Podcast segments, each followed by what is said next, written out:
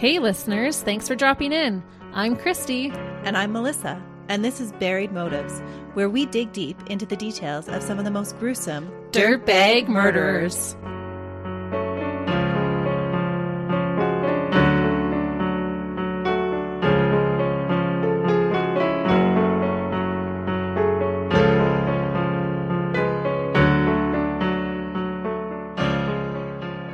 Hey, listeners. Welcome back to Buried Motives. Thank you for joining us today. Family Day is just around the corner. And we want to thank each and every one of you for being part of our true crime family. Family Day is a holiday that isn't recognized everywhere, but our province gets to celebrate it. And we think it should be recognized everywhere. Yeah, family should be celebrated. Mm-hmm. And this case that I've been researching for a while came to mind when thinking about Family Day. The twisted love that was expressed in this family isn't one that you would want to exemplify. Today, we're going to talk about one of the most disturbing serial murder cases in British history. A case that was so horrific that journalists were petitioned not to report all the details. Ooh. I think you'll know this one, Christy. It is the case of Fred and Rose West. Oh my goodness. Yes, I do know this one. And yes, they are horrible dirtbags. They are. The amount of pain that these two people inflicted on others is heartbreaking and disturbing. This case does deserve a trigger warning. We will be discussing the sexual abuse and torture of children and young women today. And I've got a lot of notes, so it might take us a while to get through them all. Like always, though, we will keep it to one episode. If you need to take a break, please do so.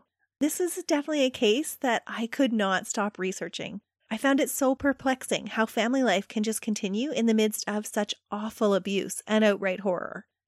There have been numerous questionable studies done on primates about the bonds between parents and offspring, but the results are very telling and transferable to humans about the need for a primary caregiver, regardless of the quality of care that is provided.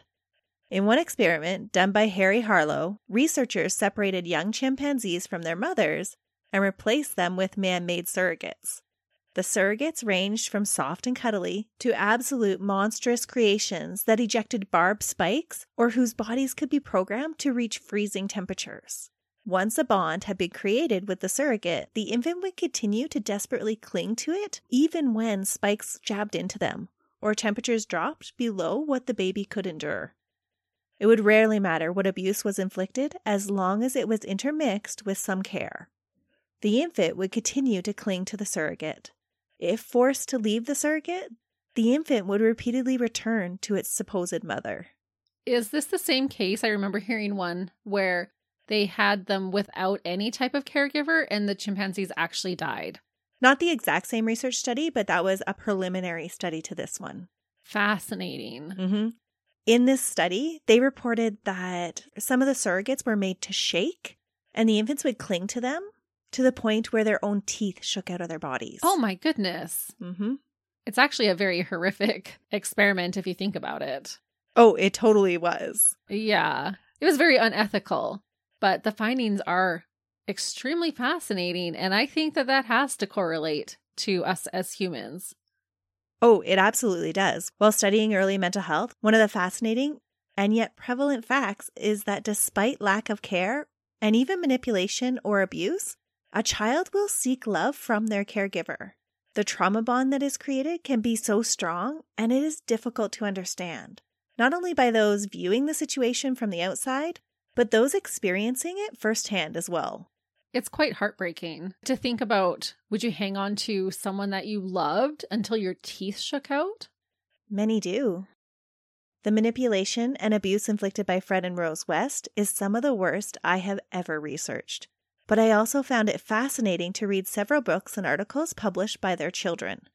The older children of these two dirtbags speak candidly about what it was like to grow up in a home where physical and sexual abuse was the norm and murder was just carried out.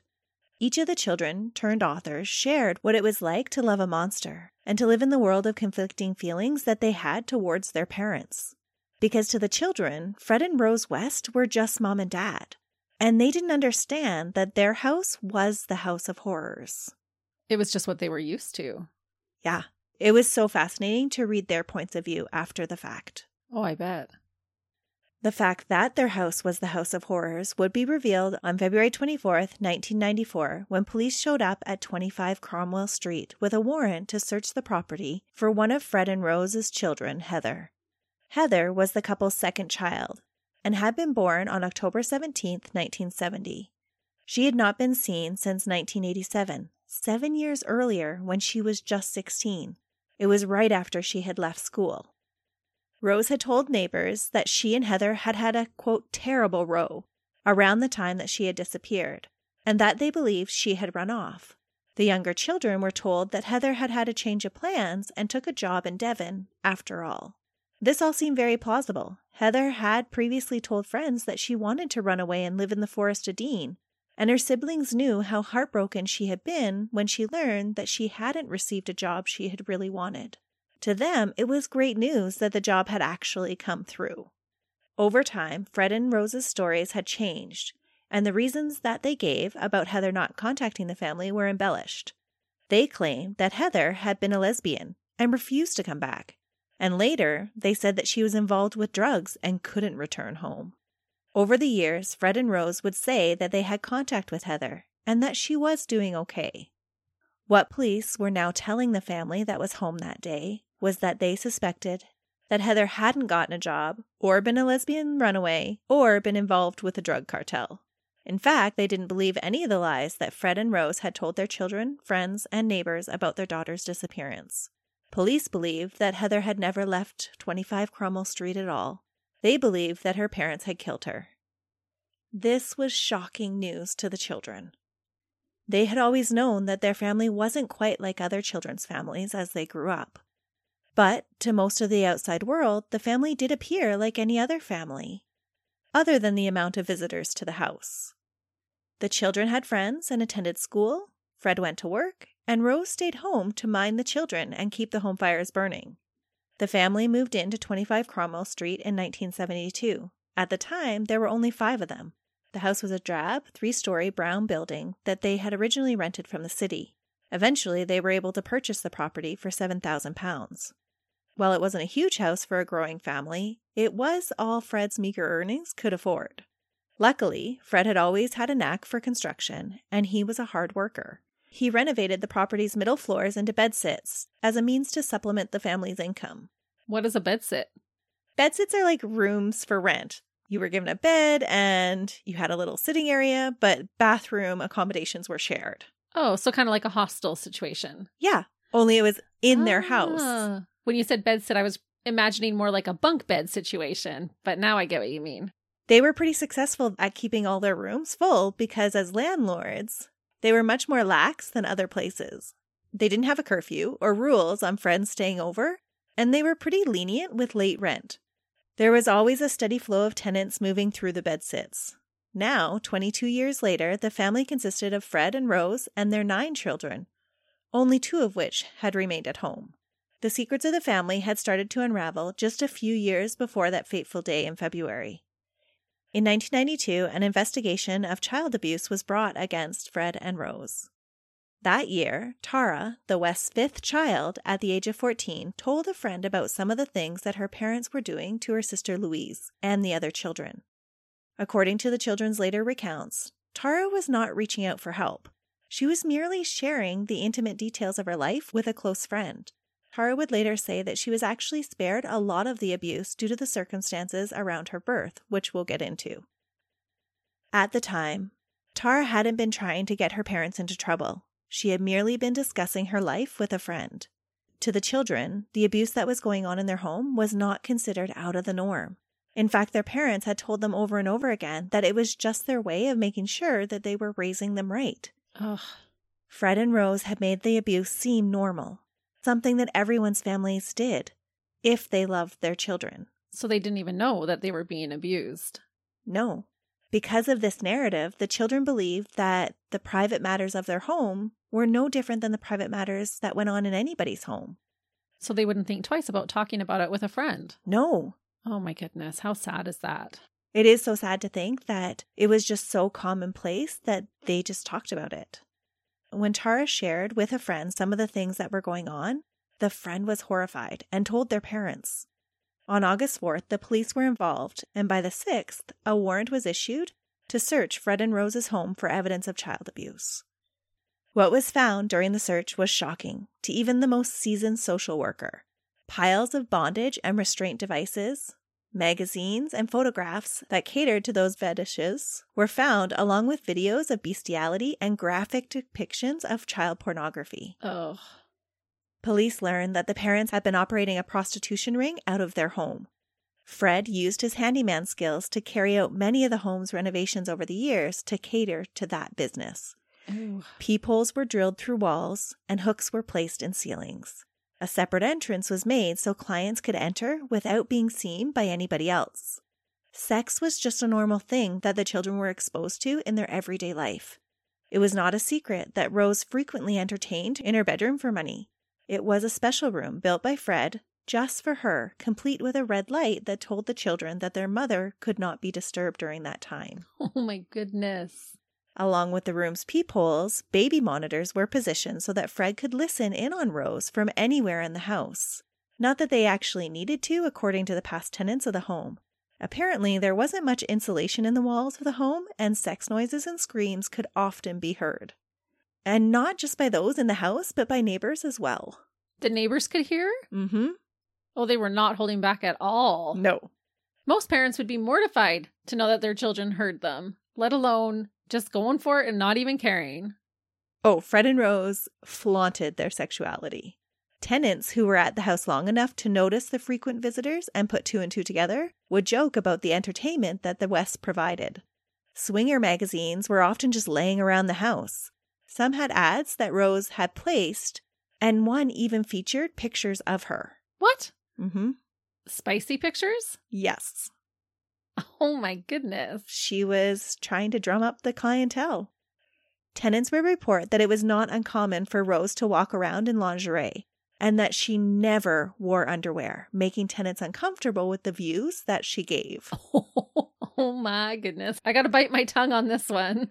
There was one tenant that told about how they would go down into the laundry room and Rose would come down and chat with them with her leg propped up so that they could see it all. Wow. It was almost as if Rose was trying to gauge each tenant's reaction to see if they would show any interest. Oh, I could see that, especially if they're putting out ads for swingers. Yeah. And he knows that she's entertaining people for money. Oh, yeah. While most were shocked at the openness of Fred and Rose's relationship, most still did not realize the full extent of what was going on in the home. If they had, they would have been horrified. Oh, absolutely. Three of the eight children that Rose had, Tara, Rosemary Jr., and Lucianne, were conceived as a result of Rose's sex work. Fred willingly accepted these children as his own, and it's rumored that he even encouraged some of the conceptions. He took particular enjoyment in the fact that they were of mixed race. Okay, that just answered my question because I was going to say, how would he know that they weren't his? Did he get a paternity test? But if they're mixed race, then I guess that's a little more obvious. Yeah, it was very clear. And there were some rumors that he had actually tried to inseminate her with particular sperm. What? Yeah, to get a mixed race child. Those were only rumors. I couldn't substantiate those reports. But he obviously got off on her having spicy time with other people. Oh, absolutely, he did. Wow. Originally, Rose was the only one that would entertain clients under the watchful eye of Fred. But as time passed and the clientele grew, some of the lodgers at the home took part in the sex work, and sadly, the couple's young girls were sometimes offered to clients as well. Oh.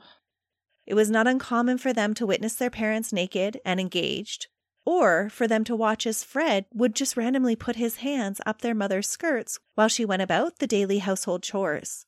He did this randomly to the girls too from a young age, Oh. telling them that he was just seeing how they were developing. What a sick pig. He's just gross. Do you think that Fred and Rosemary had a sex addiction? Definitely. It sounds like it. But I mean, that does not excuse what he's doing to his children. But even outside of the children, their behavior, I think, screams that. Oh, yeah. It definitely does. And that's just where I'm always so fascinated how these dirt bags align together like this. How do you get two sex addicts together to have all of these children and create this literal house of horrors?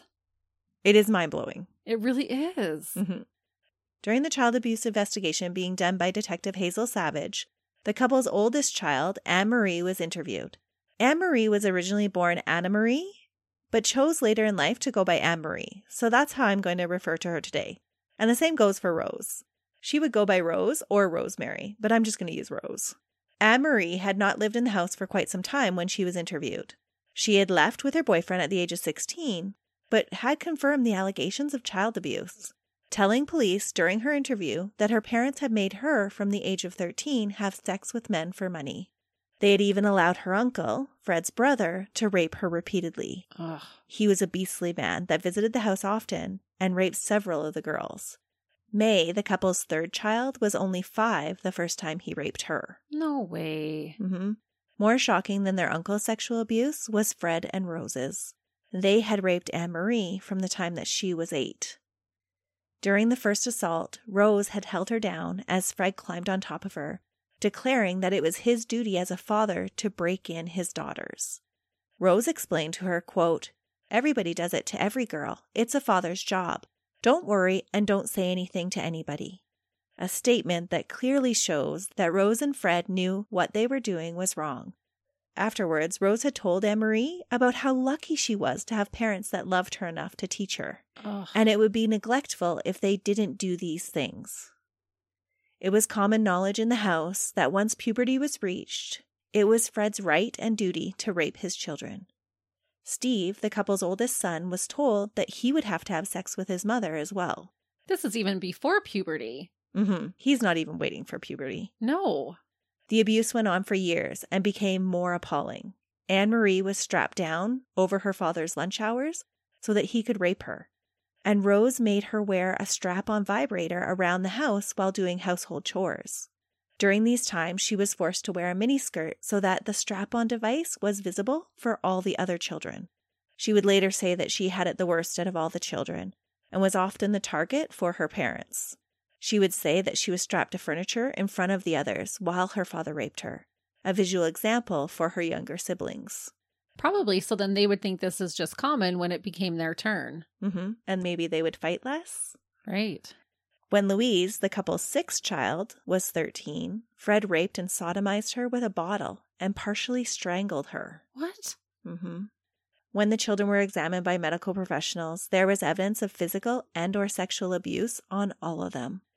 The investigation resulted in the five youngest West children, Tara, Louise, Barry, Rosemary Jr., and Lucianne, being removed from the home and placed at Cowell Manor in Cheltenham. So that's not all of the children. Where did the other ones go? Well, at the time, the three older children had moved out of the house but still had contact with their parents, with the exception of Heather. Oh, okay. So that accounts for all nine then. That's right. During this ordeal, it sounded like the children were upset about the removal from their parents, and Tara and Louise both felt guilty about causing the investigation. Tara for saying something, and Louise for having been raped. Oh.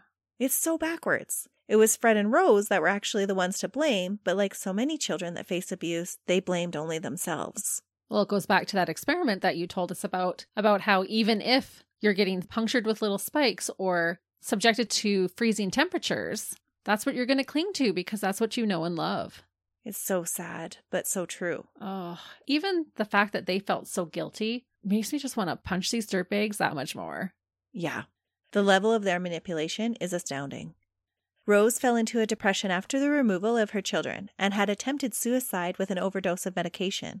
The older children, minus Heather, came to be with their mother while Fred was in custody and would later tell stories about how despondent their mother was sitting on the couch repeatedly watching the children's movie Bambi and overeating.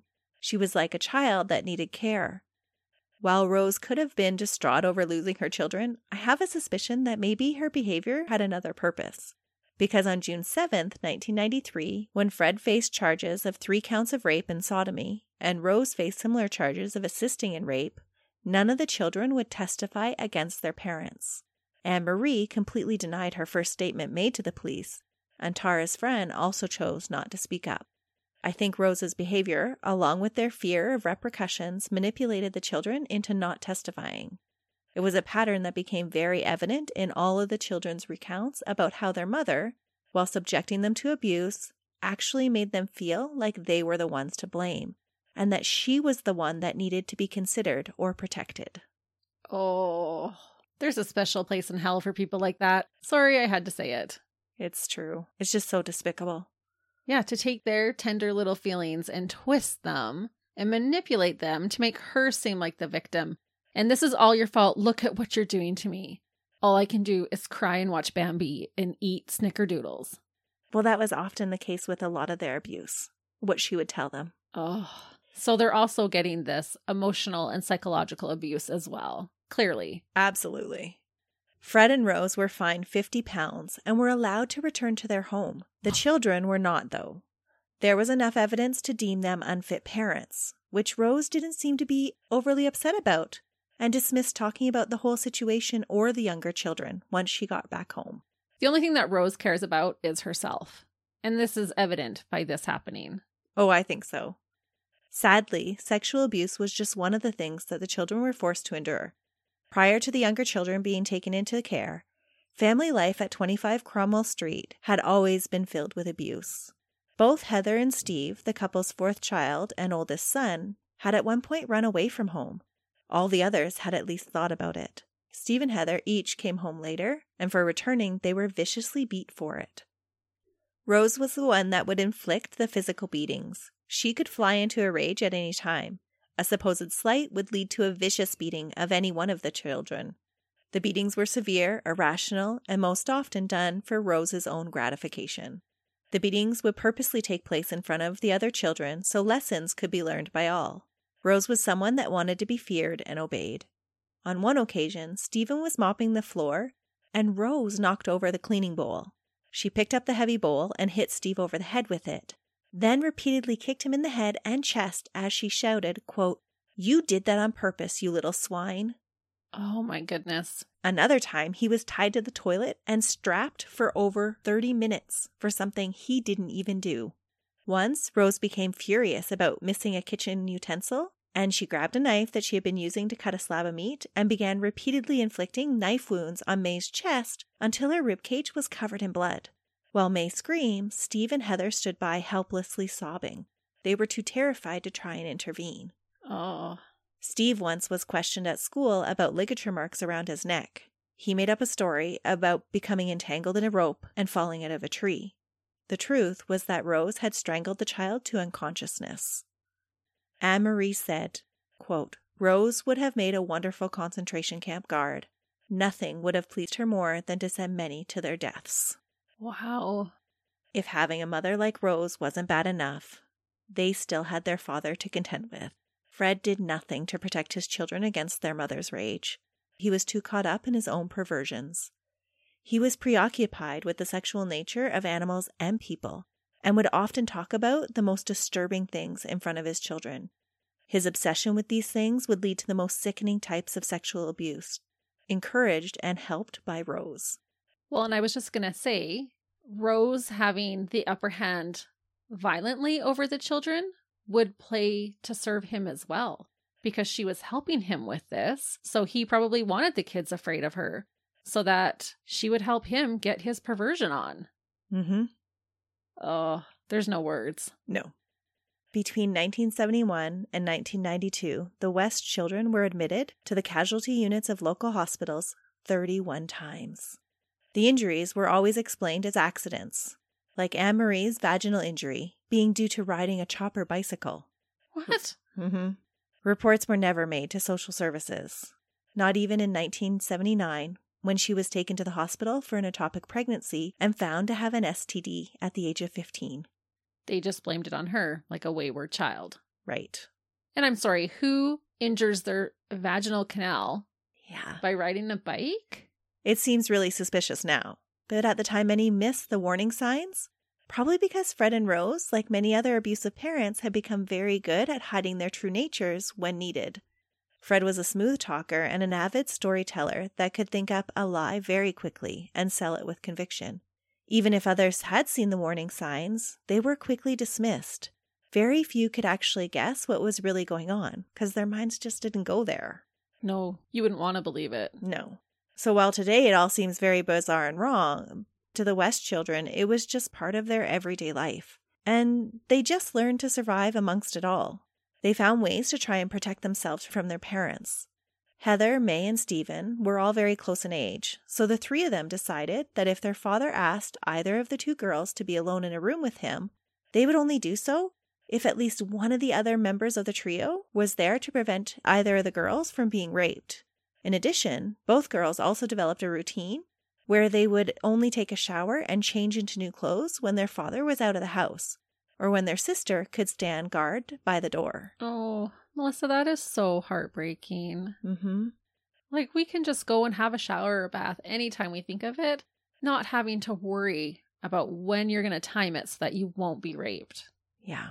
The things that these children went through are so horrific. And it doesn't sound like he would even care if someone else was in the room while he was doing it. No, Fred wouldn't care, but the other two could run distractions on him. Mm, got it.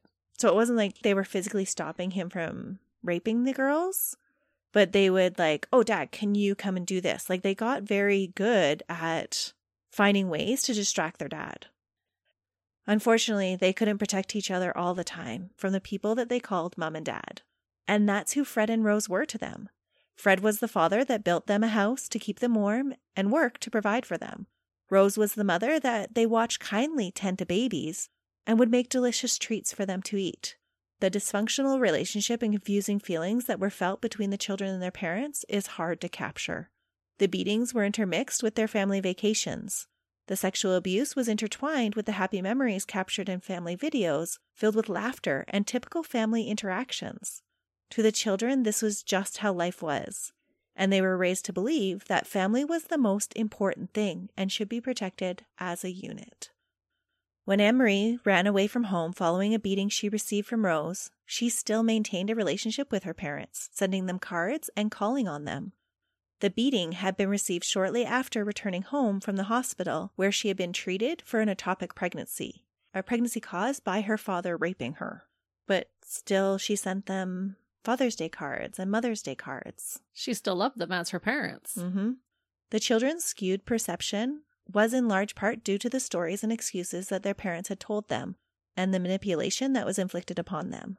They were repeatedly told that the abuse was because they were loved and that it was Fred's job as a father to rape his daughters. It was Rose's job to discipline and oversee the sexual abuse because it was a parent's job to ensure that their children were prepared for their adult lives. Unknown to the children at the time, the skewed views of Fred and Rose had been planted in their own childhoods. It wasn't until they were adults, long after the police visited that day, that the children started to understand who their parents really were. They were monsters. Yeah, that's an understatement. Mm-hmm. Their father, Frederick Walter West, had been born on September 29, 1941, in Much Marcle in Herefordshire Village in England, to Walter Stephen West and Daisy Hannah Hill. His family were historically hardworking farmers from that area. Much of what is thought to be known about Fred's childhood came from himself during his interviews with police. Fred was a known storyteller as well as a pathological liar and loved to shock people to get attention, so it's uncertain which parts he made up and which are true. But I'll do my best to separate the claims from the known. He was raised as the oldest surviving child of his parents with six siblings. While the whole family was described as being close, with Fred respecting his father, he and his mother Daisy were very close. It was no secret that Fred was her favorite child. Fred would later make claims that both his parents practiced incest with their children, that his father had sex with all of his daughters, and that his own first sexual experience was with his mother at the age of 12. Fred would also make claims that his father practiced and encouraged bestiality, and that everything he ever did was inspired by his childhood. Oh. These claims were all denied by Fred's brother, Doug. There's no concrete evidence either way. They could be true, and one family member just doesn't want to admit what went on, or they could all be the wild claims of a man trying to get attention. And maybe also justify his actions. Exactly, creating something to blame his own behavior on. Fred struggled in school academically. He was remembered by classmates as being unkept, dim, unmotivated, and frequently in trouble. Daisy would frequently intervene at school when her precious son would get into trouble, blaming his behavior on others. Daisy's intervention would result in Fred being teased as being a mama's boy. As a teen, he was barely literate, but he had a talent for woodworking and art. When he was 15 years old, he dropped out of school in December of 1956 and began working as a laborer at Moorcourt Farm. At the time, people described the young Fred as stubborn and strong willed, but not particularly violent. Despite his country accent and disheveled appearance, Fred had no trouble picking up the ladies in his youth, according to his brothers. Ugh.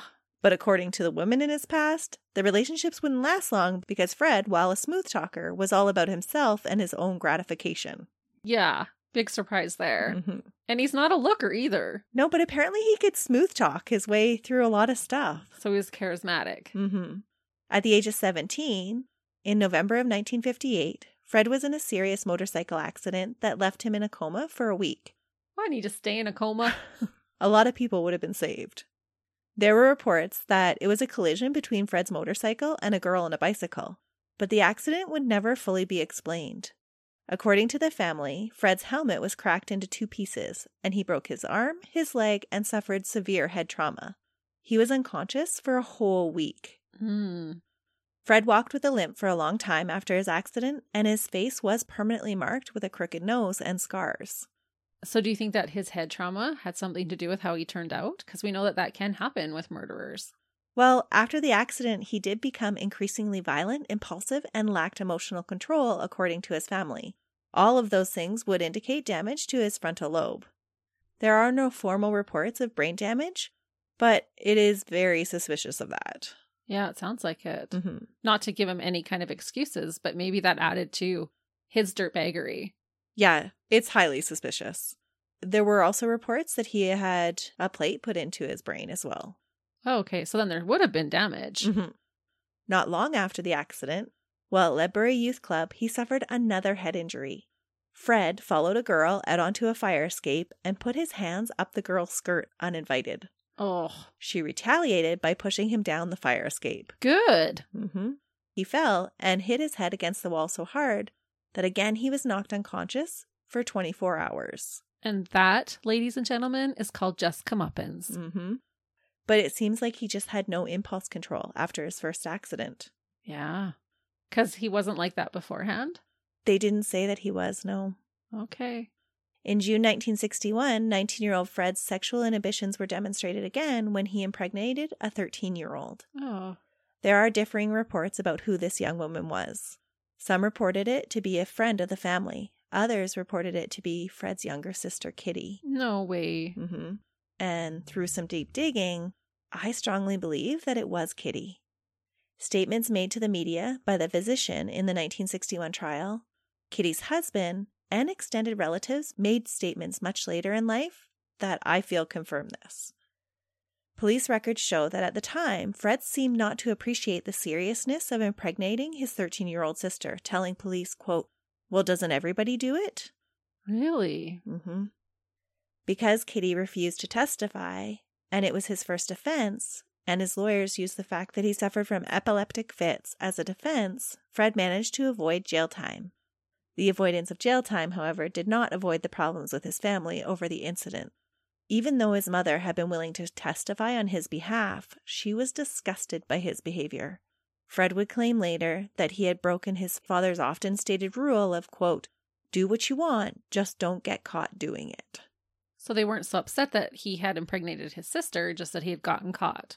Well, it sounded like his mother actually was upset at him, her perfect little boy, but his father was more upset that he was caught. Okay. But he claimed that his first sexual experience was with his mother. Right. But that was his claim. Okay. And his brother said that those things just didn't happen. Yeah, that's conflicting. Mm-hmm. After the incident, Fred was kicked out of his family home. So his mom obviously was upset enough to kick out her favorite son. Okay. So I'm guessing that's probably a lie that she was having sexual experiences with her son. Right. But I'm not as disbelieving about his father's relationship with his daughters. Okay. I just think it explains the cycle of abuse. And so I think that his father's interactions with his daughters taught Fred how to interact with his daughters. And I think his statement to the police about, well, doesn't just everybody do this, like have sex with your sisters? To him, it was just a normal thing. And for it to be normal, then he had to have learned it somewhere. Right. So he was in the same position growing up as his kids were now, thinking that this is just how family is. Mm-hmm. Thank goodness this cycle was broken. Yeah. Their children are so strong. Wow. Out on his own, Fred started working construction and started to develop his thievery skills. Although not very well based on his growing reputation with the police, him and a friend got caught stealing a watch and they were fined for it. Fred was also developing his taste in young women and girls. During this time, he met a pretty 16 year old Catherine Bernadette Costello, nicknamed Rena. Rena had had a difficult childhood and had been in trouble with the police since an early age. By the time she met Fred, even though she was a few years younger than him, she was already an accomplished and experienced thief and sex worker. They became lovers almost immediately, but the affair ended when she went back to her home in Scotland a few months later. The two would meet again when Rena was 18 and pregnant. Fred married her in November of 1962 after bailing her out of an altercation with the police. Fred's family, who had just started to have a relationship with him again, weren't pleased with their 21 year old son now marrying Rena, especially when just a few months after the marriage, on February 22, 1963, Rena gave birth to a biracial child who was obviously not Fred's. Oh. But Fred knew it wasn't his. Yeah, Fred knew the whole time. But to cover it up to family members, Rena and Fred made up a story about baby Charmaine being adopted after Rena miscarried their own child. But it is widely believed that she was the child of a bus driver who was rumored to have been Rena's previous pimp. Okay. That sounds more likely because you don't go to the hospital with a miscarriage and come home with a different baby. No. But they kind of made up this story to his family, saying that, oh, well, Rena miscarried. She was so upset over it that we decided to adopt this baby. Regardless of Charmaine's parentage, Fred adopted her as his own and would care for her. And the new couple moved back to Rena's home in Scotland.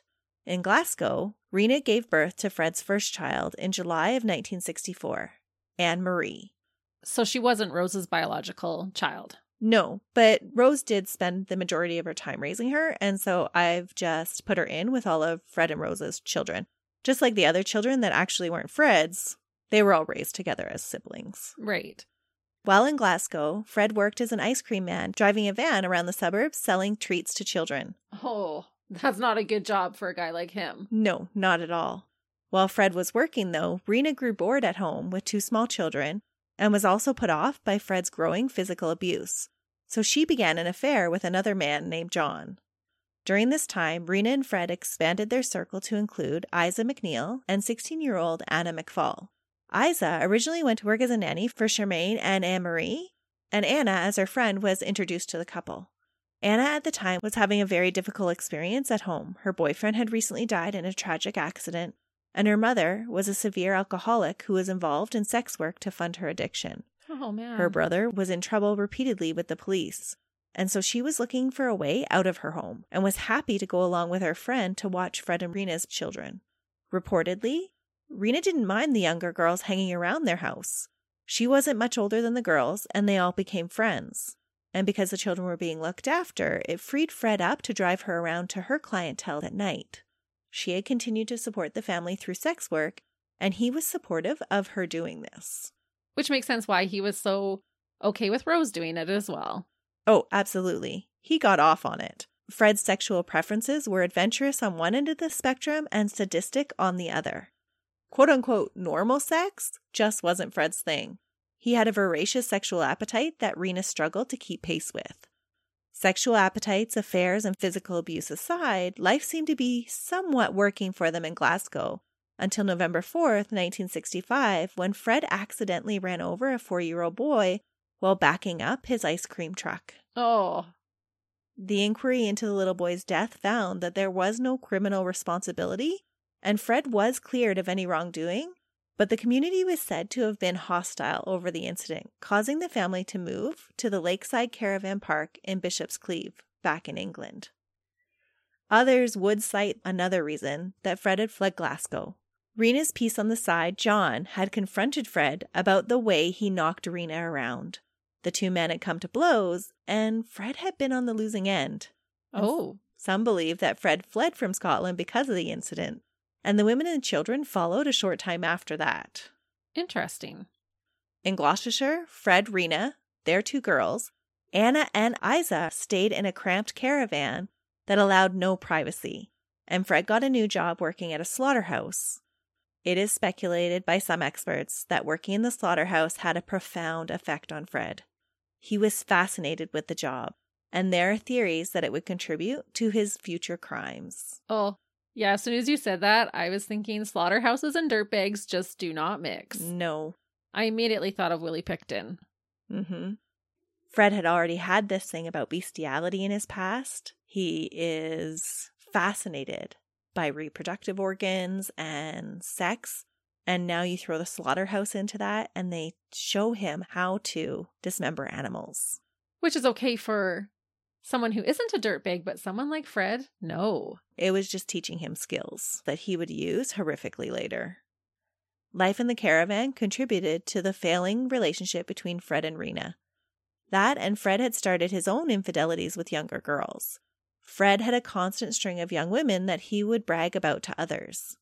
A neighbor at the caravan park said that Fred would brag about performing abortions on these young girls Oh. and would show the neighbors photos of the woman's genitals, saying that they were his clients, and go into depth describing the procedures in detail. The neighbor did go to the police at one point because it was so disturbing, but the police said that there was no evidence other than the photos. Other than photographic. Well, it wasn't illegal to be in possession of photos of women's genitals, and so they couldn't really prove that Fred was doing anything wrong. The neighbor would remain tormented throughout his life about what Fred had shared with him. Boasting was something that Fred would continue to do in the future. He would often brag at job sites about the orgies and his sexual conquests. Most would ignore him, thinking that it was just another time that Fred was telling his tall tales. The dysfunction in the caravan grew. Rena and Fred constantly argued and fought, and Fred was frequently abusive and demanding, refusing to let anyone leave the site. Fearing the escalation of abuse, Rena and Isa worked out a plan with Rena's old flame, John, that he would come and collect the women and the children while Fred was away at work. The plan was interrupted by Fred unexpectedly returning home early from work, Ugh. apparently tipped off by Anna. By Anna? Mm-hmm. Anna, according to Fred, was completely infatuated with him. Oh my gosh. Because of Fred's controlling and possessive nature, and perhaps because of his hurt pride, he forbade Rena to leave with the girls, threatening Rena that if she were to ever come back, he would kill her. Fred would later tell people that the two had decided that the children should stay with him because Rena would have no way to support them. Rena would return in July of 1966 for a short time and try to get her girls back. During her time back in England, both she and Fred had run ins with the law and were acquainted with the rookie officer Hazel Savage. During her police interviews, Rena was open about Fred being a sex pervert that was self absorbed and demanded satisfaction. She would also say that he was unfit to raise their children, that he mistreated them, locking them in their bunk beds with bars for hours at a time, and that he had started to grope Charmaine. For some reason, these reports and the fact that the girls had, over the course of five years, been surrendered into care did not raise enough suspicion to even warrant flagging the children's situation for follow up. Rena would leave a second time back to Scotland without her daughters. By Rena's second departure, Anna was pregnant with Fred's child. Oh my goodness. Fred would later claim that Anna McFall was his first and only true love, and would write about her in his journal when he was in prison. This would be after Rose rejected him in the future. Fred would say that he liked the way that Anna doted on him when Rena didn't bother with him or the children, according to him. Sadly, we will only ever know Fred's version of events about this. Sometime in early 1967, being pregnant with his child, Anna tried unsuccessfully to get Fred to divorce Rena and marry her. Instead, Fred responded by killing her and burying her near a trailer park sometime in July. She was almost eight months pregnant at the time.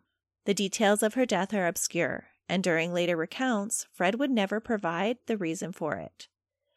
There were lots of theories about why it happened, though. Perhaps she was killed to hide the relationship from Rena, or because she was pressuring him into leaving Rena, or it could have been an accident during an extreme sexual act or during a fit of rage. The latter two are the ones I think are most likely. Yeah, me too. If she's eight months pregnant, you're not all of a sudden at eight months pregnant going to kill someone to hide the fact that they're pregnant. everybody already knows. Exactly. And it was very apparent that Rena knew that Fred and Anna were carrying on a relationship. She had visited the trailer again. Right. So it only makes sense to me that either it was an accident and he killed her, or in a fit of rage, he killed her. I think it was probably a fit of rage. hmm Disturbingly, though, not only did he kill Anna and their unborn child, he slowly and methodically dismembered her corpse, removing her fingers, toes, and kneecaps. He buried her alongside the baby close to the family's farm. Why did he remove her kneecaps? That was just one of his things. He would do it with all of his victims. Right. It's such a random thing. It is, but he got pleasure out of dismembering things. Hmm. And that's where experts think that it was something that he picked up at the slaughterhouse. Right. He actually kept those bones too. Fred covered up her disappearance by telling people that she had returned to Scotland. She wasn't well known in this new area, and people accepted his stories. Most people didn't even bother actually to ask about where she went. Really? Mm-hmm. It was really sad. Even his family was like, oh, we just never thought to ask. She was there. We knew they were dating. And then next thing she was gone. And we didn't think to ask about where she went. We just assumed. Even though she was eight months pregnant with his child. hmm That just makes it even that much more disturbing that he did that to his pregnant girlfriend. Yeah. Left now to care for the two girls on his own, Fred's thievery increased and he frequently changed jobs. And for short periods of time, he would put the girls into care until he could find a new nanny. In 1968, while he was working as a bakery delivery driver, he met the girl who would later become his next wife, Rose Letts. Rosemary Pauline Letts was the fifth of seven children of the electrician William Andrew Letts and Daisy Gwendolyn Fuller. She was born on November 29th, 1953, in Devon, England. Rose's upbringing was less than ideal from the very start. Her mother suffered from very severe depression, and her father was believed to have been a schizophrenic, a condition that was not diagnosed until much later in life. And when it was diagnosed, Bill kept it a secret from everyone. Hmm. It was actually pretty sad to listen to the interview of Daisy when she found old medical reports that said he was schizophrenic. She had no idea. Aw. During Daisy's pregnancy with Rose, she received electric shock therapy for her depression, and there has been speculation that this might have caused some brain damage in utero. It is only a speculation. Electric shock therapy is used nowadays for severe depression during pregnancy with a great deal of safety and success. But the methods used today are very different than those used in the 50s. So there's no way to rule out that there was damage. That's kind of shocking that it's still used today. Oh, it's actually quite successful. Wow. But it's only used for very severe cases. Great. It's a last resort treatment, but as that last resort treatment, it's very successful. And it's come a long way, I'm sure. Yeah, there's a lot more safety parameters that we put in now. So we don't know either way if electric shock therapy could have caused damage. There's really no reported cases of it. We do know now that having a primary caregiver with severe depression does affect the development of a child, though, especially in their early years. Oh, definitely. hmm Rose's development was also hampered by her father's bizarre behavior and rigid need for unconditional obedience from his wife and children. He was a violent tyrant that would force the children on a whim to do odd chores and demand perfection. He had previously served in the military, and so he demanded that of his children. He would randomly have all of his children dig up the garden just to go over it again because they hadn't done it the way he told them to the first time. At other times, he would make his children clean the carpets of their home with their toothbrushes. Ew. Rose's brother Andrew would say of their father, quote, He would inspect us like an army officer. If he was not satisfied, we would do it all over again. We were not allowed to speak or play like normal children. If we were noisy, he would go for us with a belt or a chunk of wood. He would beat you black and blue until mum got in between us. Then she would get a good hiding. Aw. Because of Bill's psychotic episodes and rigid behavior, he didn't make the best employee, which meant he was home a lot to deliver beatings. The jobs he could get were short lived and low paying. The family lived in constant poverty. It's no wonder that Daisy had been struggling with depression, and the children were regarded by neighbors as not being like other children. Rose was the most different. As an infant, she would rock repeatedly and so violently in her pram that it would actually move forward. And she would do this for hours on end. She would swing her head and become in an almost hypnotized, semi conscious state. Oh my goodness. But her mom didn't think anything of this. She just thought she was an extremely well behaved baby. Yeah, but for a baby to swing back and forth hard enough to move the stroller, Mm-hmm. that's a lot of force. Maybe she's like, look how strong my baby is. Well, she was more like, oh, she's not causing me any trouble. Remember, she's the fifth of seven That's true. And the mom has depression. and an abusive husband to deal with. Yeah. So these early warning signs that Rose was not quite right were all missed. As she grew up, her mother kept her home longer than the other children because, in the family's words, she was, quote, a bit slow. When she did enter school, she performed poorly and was bullied. At a very young age, Rose was given the nickname Dozy Rosie. oh, She was different from all of the other children, even her siblings. kids are mean. Mm-hmm.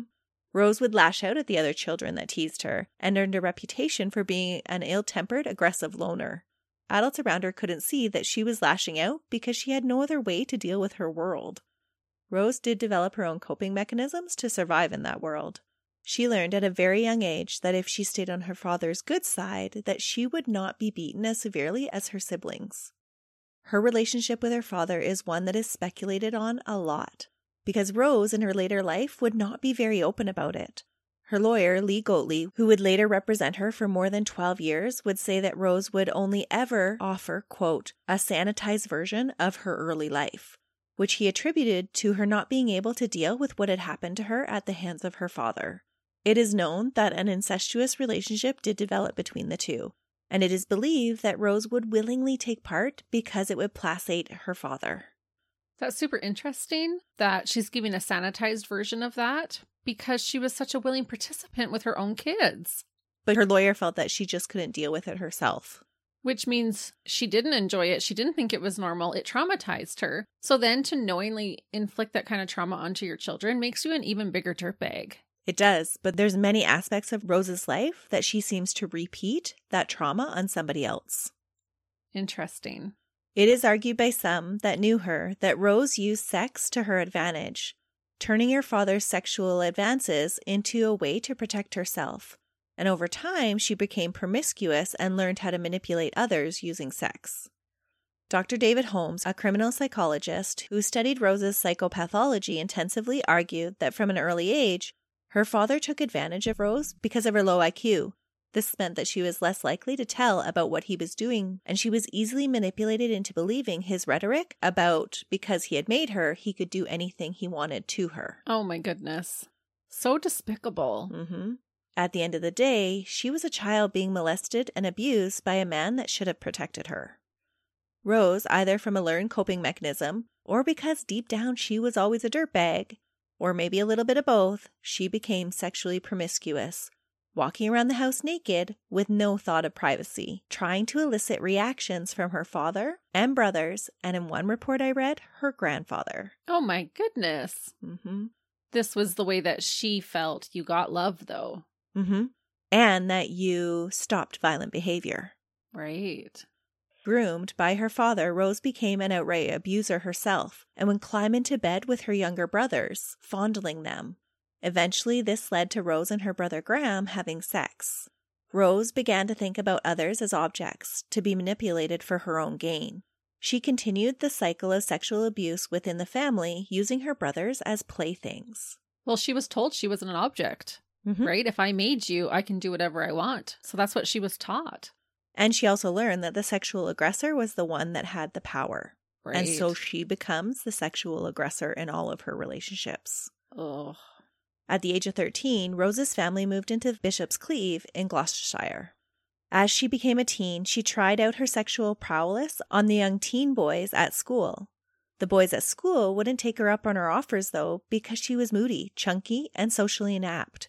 It was reported that she would just approach neighborhood boys and invite them to touch her private parts, really? because that's what her dad did to her. It shows just how affected she was by this abuse. Mm-hmm. Not that we're making any excuses for her at all. No. This is just really sad. It is. With no prospects in her own age group, though, Rose turned to older men. Not shocking, since her father was what she was used to. Older men were also in the position to provide her from protection if needed from her father. Early in 1969, Daisy, in an act of bravery, would leave Bill temporarily and move in with her daughter and her husband, taking the younger children with her. Without her father watching her, Rose spent a lot of time out at night because he was quite militant in their discipline. So they didn't have a lot of freedom under his roof. Now that she was without him, she used it to her advantage. Her brother in law, Jim Tyler, claimed that Rose carried on with a number of men, much older than she was, and that Rose had even tried to seduce him. Oh, yeah, I wouldn't doubt it. Rose would also later share that she had been raped twice by the age of 15. Once, when a man offered her a ride home from a Christmas party. She was reluctant to accept his offer, but did so anyways, and he drove her to a nearby hill and raped her. Rose would later say that she was terrified during this experience, fearing that she was going to be murdered. Not long after that, Rose would say that while waiting at a bus stop, she was approached by a man who started to talk with her. She became wary of him and started to run away, but the man followed and caught her in a nearby park and proceeded to rape her. Once again, Rose said that she was too afraid to tell anyone about what happened.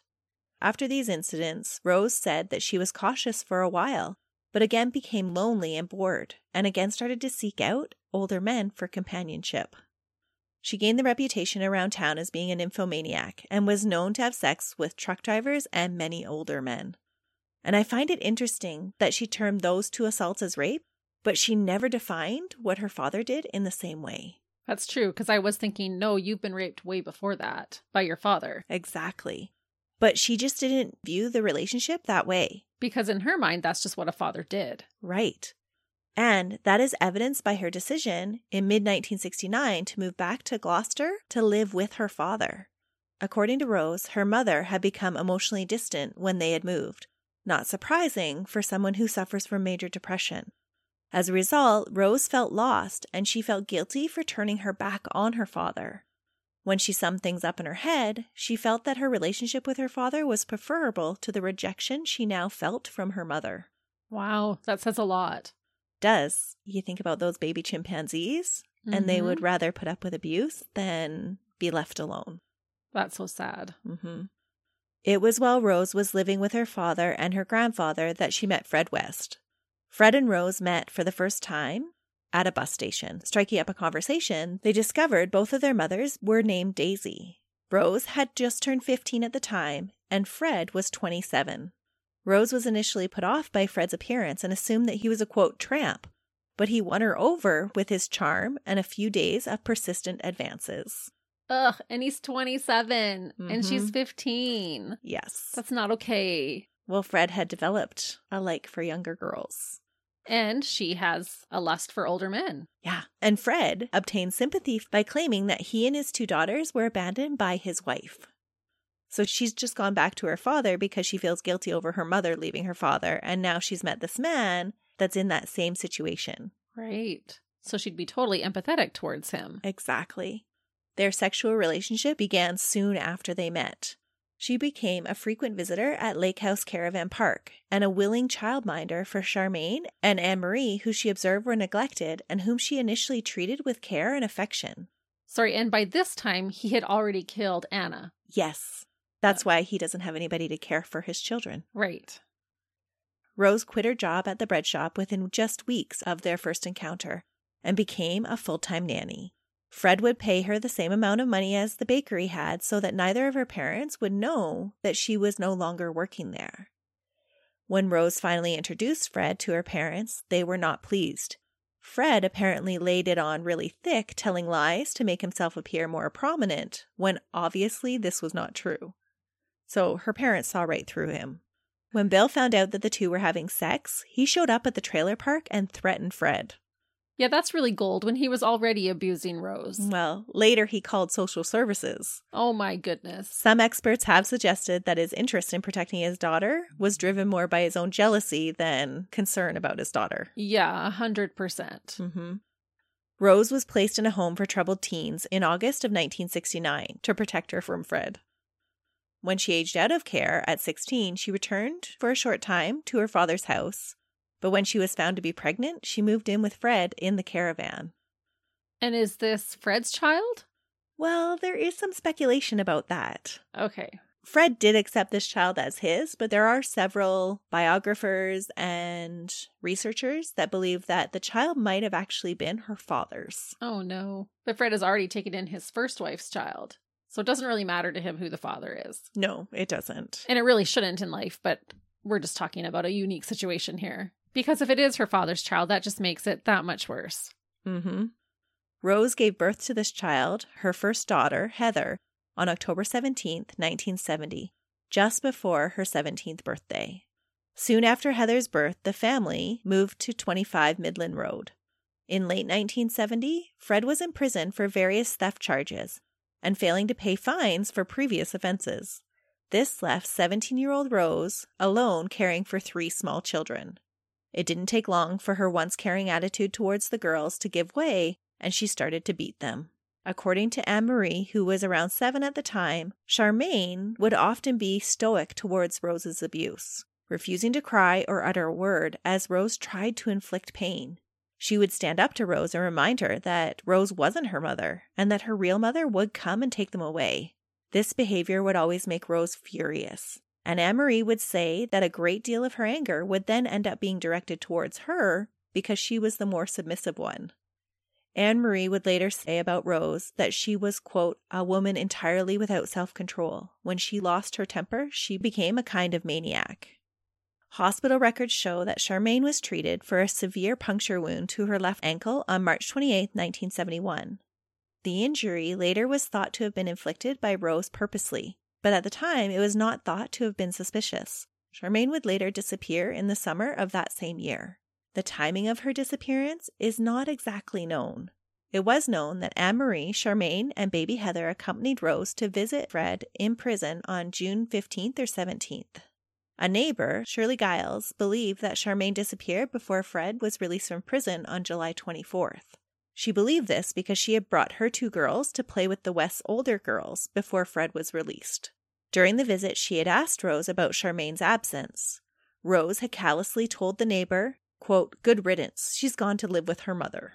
Mm. It is believed by most that Charmaine was murdered by Rose while Fred was in prison, and that he helped her dispose of the body, minus the young girl's fingers, toes, and kneecaps, when he was released. It was a secret that he would hold over Rose for 23 years. Oh, that is what I believe. Mm-hmm.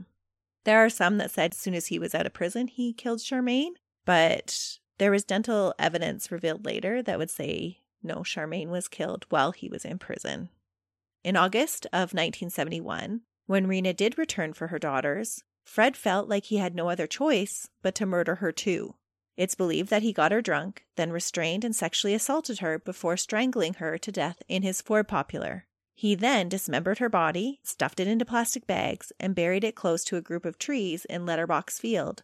Again, her body would not be found for another 23 years, allowing Fred and Rose to continue with their lives like nothing had happened. And by him raping her first just shows what a pig he is because it wasn't just, oh, I have to kill her so she won't know what happened. Oh, I'm going to have a little fun with her first. Oh, yeah. He is a sadistic rapist, for sure. Oh, disgusting. Fred and Rose continued with Rose's story that Rena had come and collected her daughter. No one thought any differently. The couple would keep up this ruse for years, making up stories about where Charmaine and Rena were and why they had never returned. Nobody questioned why she left Anne Marie. Well, Anne Marie did. She recalled in her autobiography, Out of the Shadows, that when she asked her father why her mother had collected Charmaine, but not her, Fred rudely responded, quote, Love, she wouldn't want you. You were the wrong shade, referring to Charmaine's darker skin. No way. Mm-hmm. So let's now also give my child an insecurity. Yeah. Rose's mother, Daisy, would later tell reporters that Rose had left Fred once and returned to live at home with her parents with the children. It was early in the couple's relationship. Fred had come to the house to collect her, saying, quote, Come on, Rosie, you know what we've got between us. And she would later make a comment to her parents saying, quote, You don't know him. There's nothing he wouldn't do, even murder. Oh, that's not a flex, honey. Well, some believe that this statement implies a fear of Fred and a knowledge of what he was capable of doing. But it almost sounds like it excited Rose. And in a twisted way, it was her proof that he would do anything for her. Yeah, it sounded like a brag to me. Mm-hmm. It is always shocking when chance has two dirtbags meet and form a killing duo, but that is exactly what Fred and Rose had become. It's so true. If one of them had been running late for the bus stop that day, this wouldn't have happened. Or maybe not as drastically. No. And maybe they both would have killed independently because they do do that, but it wouldn't have went to the scale that it does. Yeah, because each of them were encouraging and egging on the other. Exactly. I have that sentence. Right. Each of their sickening fantasies egged on the other. Oh, Almost exactly. That is really funny because it felt weird to me when I said Yeah. it. but that's exactly what I've written here. Oh. Taken by themselves, though, they were awful dirtbags, but together they were pure evil. Both were classified as sexual sadists by later psychologists. 100% they were. Mm-hmm. On April 29, 1972, six months before the birth of their second biological daughter, Mae, the two were married at the Gloucester Registry Office. Only Fred's brother, John, attended as a witness. Is that the beast who would later go on to rape their daughters? Yes, Ugh. Fred and John had a special kind of relationship. Air quote special? Yeah, Oh. they would both get into some really nasty things together. They were two like minded brothers. Ew. Fred and Rose were no ordinary couple. As time went on, they broadened their sexual escapades. Rose began to work out of their house as a prostitute, placing advertisements in swinger magazines seeking well endowed men to bed her, often for profit, but sometimes for fun. Fred enthusiastically encouraged this behavior, and it's believed that it was actually him that suggested it in the first place. And did he watch through the peepholes that he had made? Uh huh. Fred was into voyeurism and would often watch her at work through the peepholes for his own pleasure. I wonder how many people are. Because this isn't the first time you hear about something like this. Well, we know that usually sexual predators do begin with voyeurism. Right. But this is like in the confinement of a marriage. How many couples get off by watching their significant other engage in sexual relations with somebody else? I think more than you think. Probably. Yeah. The two weren't shy about their behaviors. While living at 25 Midland Street, Rose and Fred answered a babysitter's question about their night out frankly by saying that they had been out cruising for young girls, preferably virgins, to have sex with. Ew. This is what they told their babysitter. At the time, the babysitter, Elizabeth, thought they were joking, just trying to be overtly rude to make her blush. That was Fred's nature. Later, though, when Fred propositioned her, she knew he hadn't been joking. She did turn down their offer, but at another time, she would find herself waking up in their home, unsure about how she had gotten there or what had happened to her. No way, they drugged her. It does sound like that. Elizabeth would also recall that when the West purchased 25 Cromwell Street, that Fred had told her that the property was perfect for them, that he was excited about the cellar, which he felt he could soundproof as a room for Rose to practice her trade, or he could use as a torture chamber. Again, Elizabeth just assumed he was joking. He's telling this to his babysitter. Uh huh. Wow. The knock on the door on 25 Cromwell Street by police on February 24th, 1994, would be the catalyst that would reveal the horrors that had been carried out by Fred and Rose. The police had been able to secure the search warrant because of what a foster parent had overheard. She had been disturbed by a so called joke that the five younger children seemed to have about misbehaving. The children would joke, quote, You better not misbehave because if you do, you're going to end up two down, three across. When the foster parent had questioned them about it, they told her honestly that, quote, their parents had often threatened them that they would be put under the patio with Heather if they misbehaved. Oh my goodness. This revelation was very disturbing because it was known that Heather had been missing for seven years. The detective that had been involved with the previous child abuse cases, Hazel Savage, had been disturbed by these reports of Heather being missing while she had investigated the child abuse. Savage was familiar with Fred's past because she had had previous run ins with him. She knew about his petty thievery and his inclination towards BDSM and his temper. She had learned all of these things from Fred's first wife, Rena. Savage had always been curious about Rena and Charmaine's sudden disappearances. Now, another person close to Fred had mysteriously disappeared, so she just couldn't let it go. After confirming that there was no trace of Heather anywhere in England or anywhere else, she tried to convince the police department to look more closely at the Wests. The tidbit of information that tipped the scales and allowed the warrant to be issued was the dark joke that the West children shared. Wow. So by saying two down and three across, that's the position in the grave? That's the position of the patio stones. Okay. And even this just makes me marvel because had the foster parent not gone, and said, Hey, the kids have this really morbid joke that I'm concerned about, they would have never issued the warrant and none of the digging at 25 Cromwell Street would have ever happened. Well, the only digging that would have happened would have been probably to add to it. Mm-hmm. Good for that foster mom. Yeah. And good for this detective for staying on the case and being suspicious about all the different disappearances. Later, she would do some questionable things with the story, but in this part of the investigation, she was pretty awesome. She was a savage. Yeah. She's laughing at herself. it's a clever like, joke. Will anybody get it? I don't Yeah. know. we'll see. On the 24th, when police presented the warrant, Fred was called and told that he needed to come home immediately because the police were digging up the garden looking for Heather. Fred took hours to arrive back at the house, and when he did, he told the gathered reporters that he didn't know where Heather was, but that he was just as concerned as everyone else as to her whereabouts, and was adamant that he hadn't murdered his daughter. Why wouldn't you just take off? Well, he had the time. There is speculation that he was hiding evidence Oh, in these six hours. Makes sense. He told police a similar story to the one that Rose had been telling them all day long that he and Rose had no idea where Heather was, but he was not worried. Lots of girls disappear, he explained. Quote, they take a different name and go into prostitution. He said she had problems with drugs, and Rose chimed in that Heather was a disagreeable and lazy person and a lesbian to boot. What a dirtbag.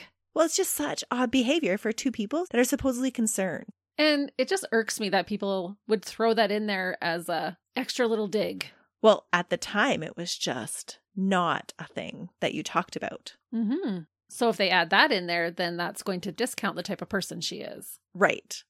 Oh, But Rose herself is bisexual and has sex with men and women. so what a hypocrite. She's just awful. Later that night, after the first efforts of the police failed to find anything, and the West family was left alone with a single officer guarding the garden, Fred and Rose spent time alone walking the dogs in the park and talking quietly long into the night. The next morning, when police arrived again to start digging, Fred asked to speak to one of the officers in a cruiser. At 11:15, he confessed to murdering his daughter Heather in a fit of rage and covering up the crime by dismembering her and burying her under the patio. He told police that they hadn't found her yet because they were digging in the wrong section of the garden. Rose was arrested an hour later, but would subsequently be released because Fred said she knew nothing about his daughter's murder. 25 minutes later, his confession changed. This would just be one of the first of many times that Fred would change his story. His confessions are an absolute mess to listen to, and it's difficult to make out what is fact and what is fiction. His traits of being a pathological liar and routinely telling tall tales for attention are very evident in his conversations about his crimes. Later, he would go on to describe the murder in sickening detail, saying that when he was, quote, slapping her for her insolence and grabbing her throat to stop her from laughing at him, he must have grabbed too hard because she turned blue and stopped breathing. He tried to revive her, but he didn't have the training, so he dragged her over to the bathtub and ran cold water over her. He took off her clothes and lifted her out of the bathtub and dried her off. Then he tried to put her in a large garbage bin, but she didn't fit, so it was back to the bathtub where he would have to make her smaller. But first, he strangled her with some tights just to make sure that she was dead.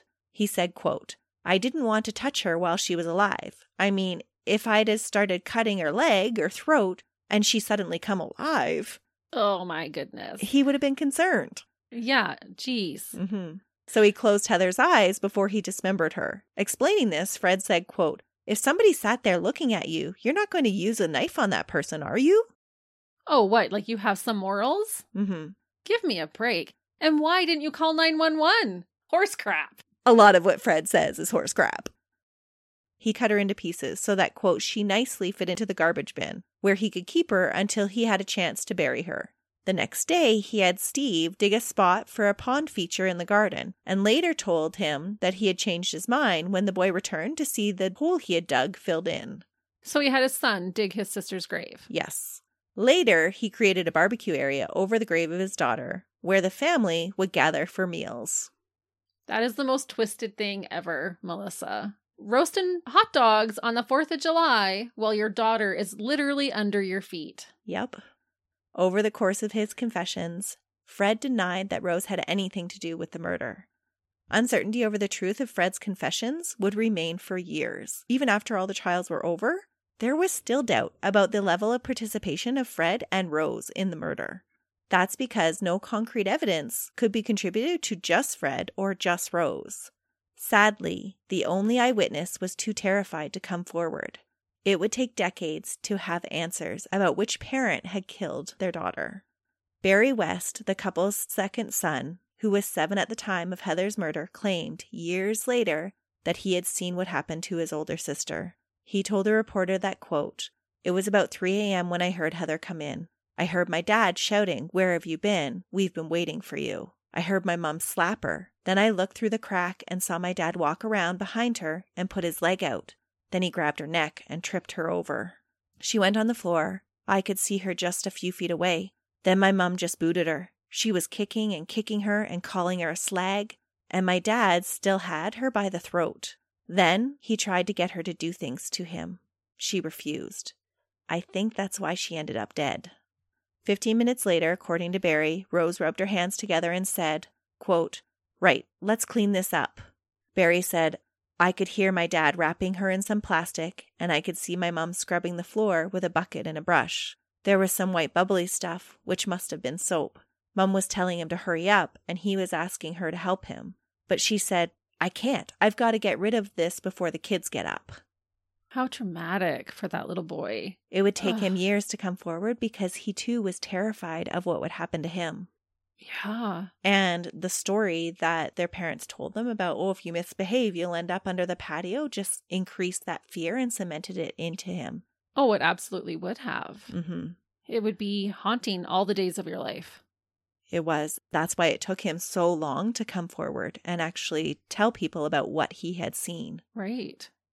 There was a rumor that he had told one police officer, but he wasn't believed at the time. So they're like, oh, it's a seven year old kid. He doesn't know what he's talking about. Yeah. Which is so frustrating when police discount children that way. Right. It would just cement to him just to keep quiet. It didn't make a difference anyway. True. The police aren't going to help. No.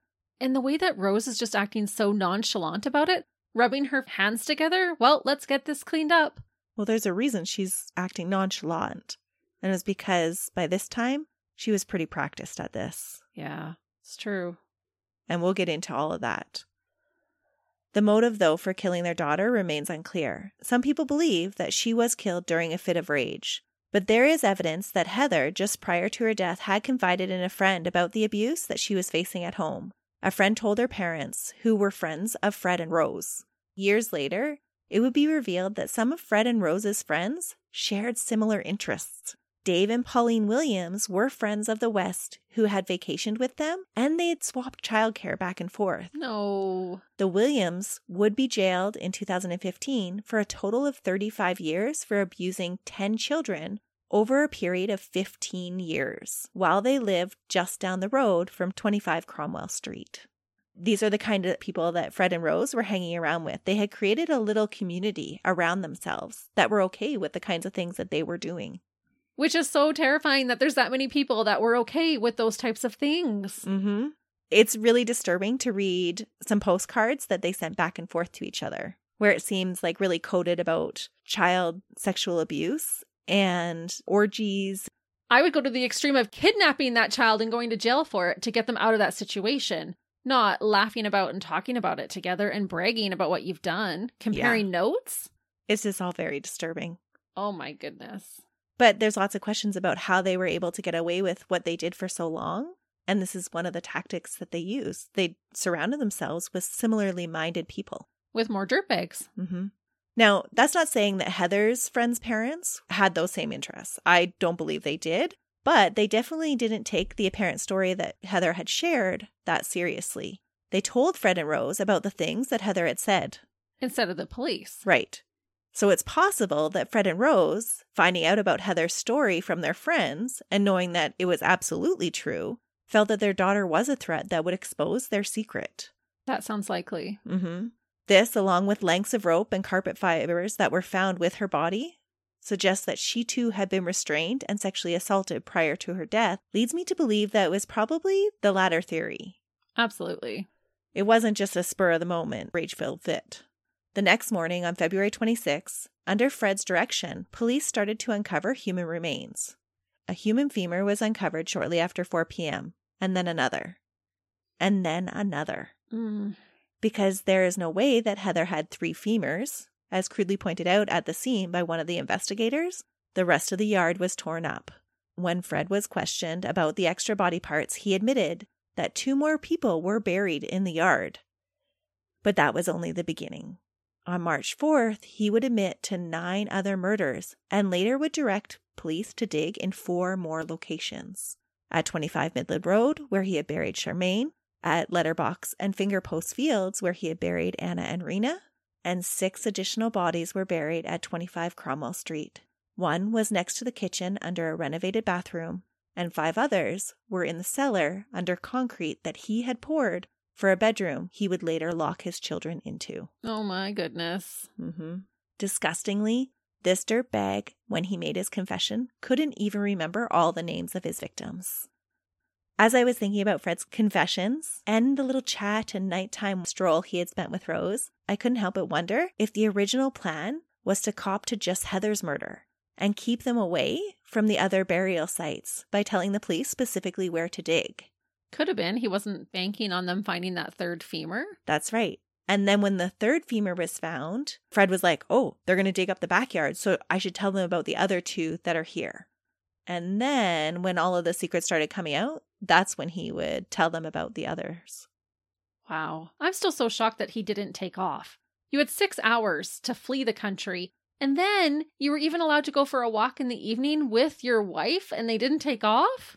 I'm glad that they didn't, but I'm just surprised. But Fred and Rose did have a past history with the judicial system of being let off.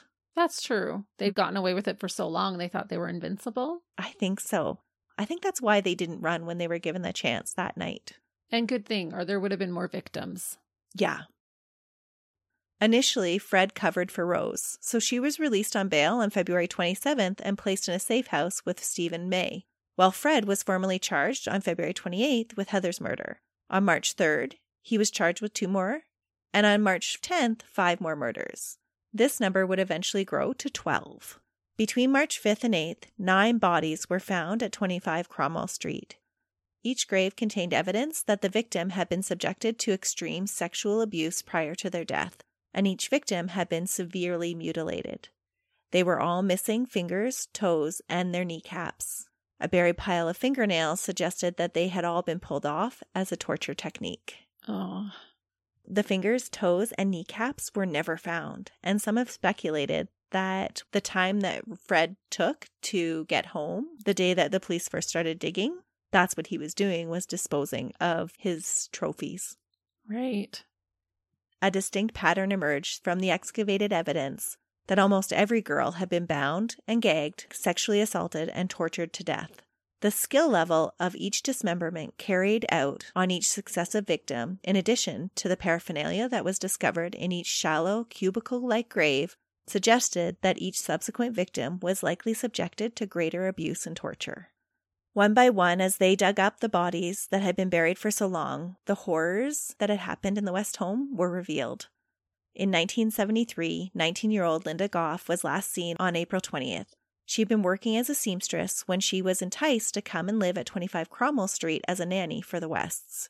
While under their roof, it was rumored that she had begun a sexual relationship with both Fred and Rose and had started servicing clients as well. It is believed that there was a rift in one of the relationships, either with Rose or with Fred, and that Linda was suspended from holes in the basement ceiling as she was tortured because of it.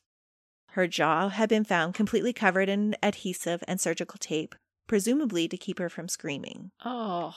And this would be a common thing in almost all of the victims to have their jaws taped shut. And even in some of them, there were tubes inserted into their nostrils so they knew that they had tried to keep them alive while they tortured them. Wow. Mm-hmm. And this was to keep them quiet so the people that were renting out the rooms wouldn't hear what was going on? Right in the floor above them. Oh my goodness. Yep. It is believed that Linda was strangled or asphyxiated. How terrible for those victims to hear people going about their day upstairs and wanting to scream out for help and not being able to. Oh, it would have been so terrifying. Knowing that the people above you are oblivious to what's happening just a few feet below. So awful. When Linda's mother came to ask about her daughter, Rose told her, like she had told everyone else, that Linda had hit one of their children, so she had been asked to seek employment elsewhere. While she told Linda's mother this, Rose was wearing Linda's housecoat and slippers. No way. Mm-hmm. And her mother recognized this, but in her mom's mind, she thought, oh, her daughter left those things behind. And she was probably almost apologetic or embarrassed that her daughter had supposedly smacked one of their children. Mm-hmm. Just to think how she may have stood there and apologized to her daughter's murderer makes my stomach turn. Yeah. Her body was found buried underneath the renovated bathroom just off the kitchen of the house. On November 10th, 1973, Carol Ann Cooper was last seen by her boyfriend. They had gone out to the movies, and he last saw her waiting for the bus to return to the Pines Children Home in Worcester. She never arrived. And this was a common thing among Fred and Rose's victims. Most of them were troubled teens and a little bit transient, so they were harder to track. They were perfect victims for them. Mm-hmm. Most of them were. Carol Ann's dismembered body was found with her jaw wrapped in surgical tape and her arms bound with braided cloth. She had been reported missing, but there was nothing that ever connected her to the West because she had just randomly been picked up at a bus station. A little over a month later, university student Lucy Catherine Partington had gone home to her mother's house to spend the Christmas holiday.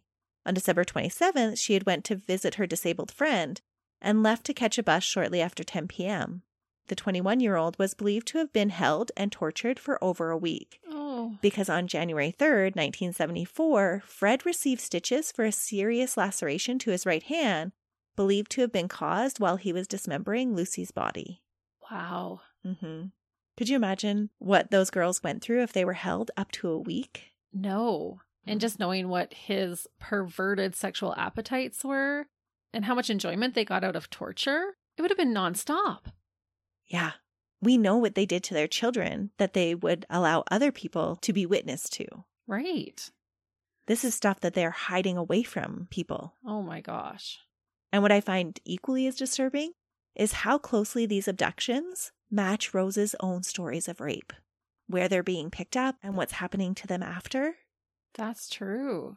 It seems like she's trying to inflict her own suffering on other people. Teresa Gentler, a Swiss national who was hitchhiking to Ireland to see a friend. Fred couldn't even remember Teresa's last name. He only referred to her as the Dutch girl, or Tulip. When she hadn't contacted her family, they reached out to Scotland Yard to investigate. Again, though, the Wests were never suspected because she was just randomly picked up. Right.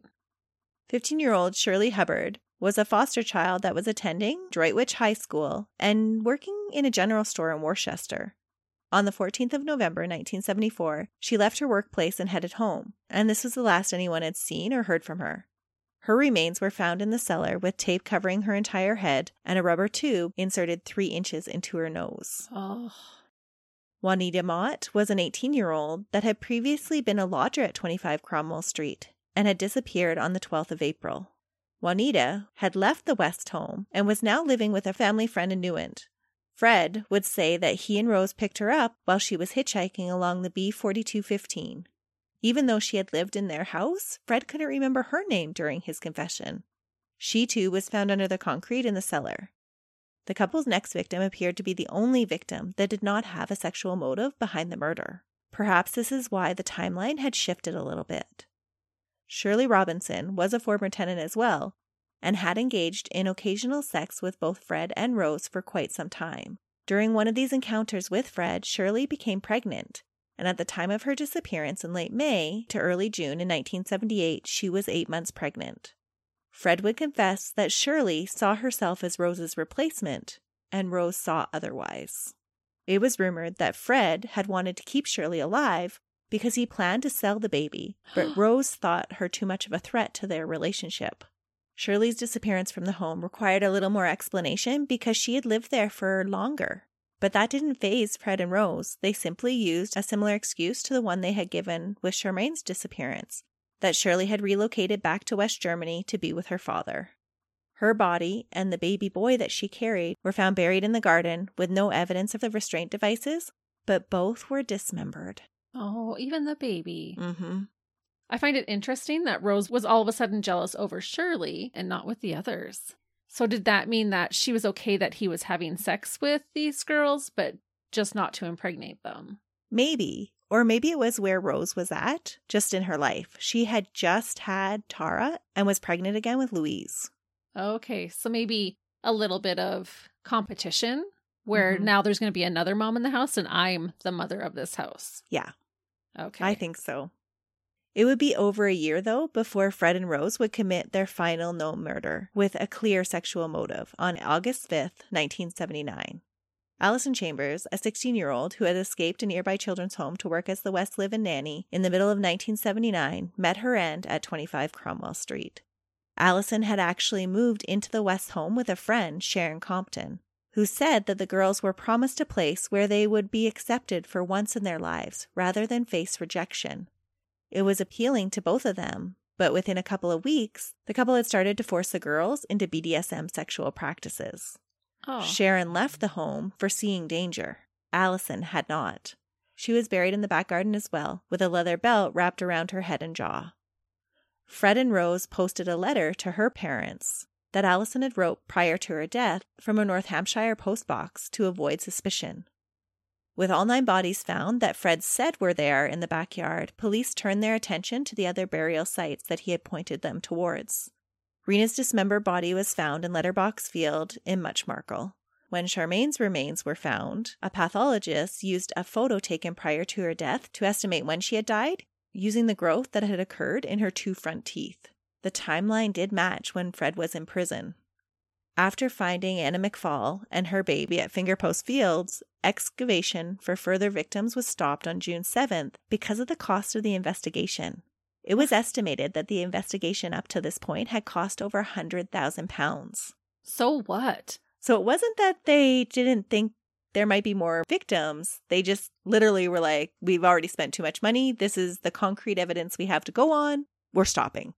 What? Mm-hmm. That's terrible. Every victim deserves justice and to be found.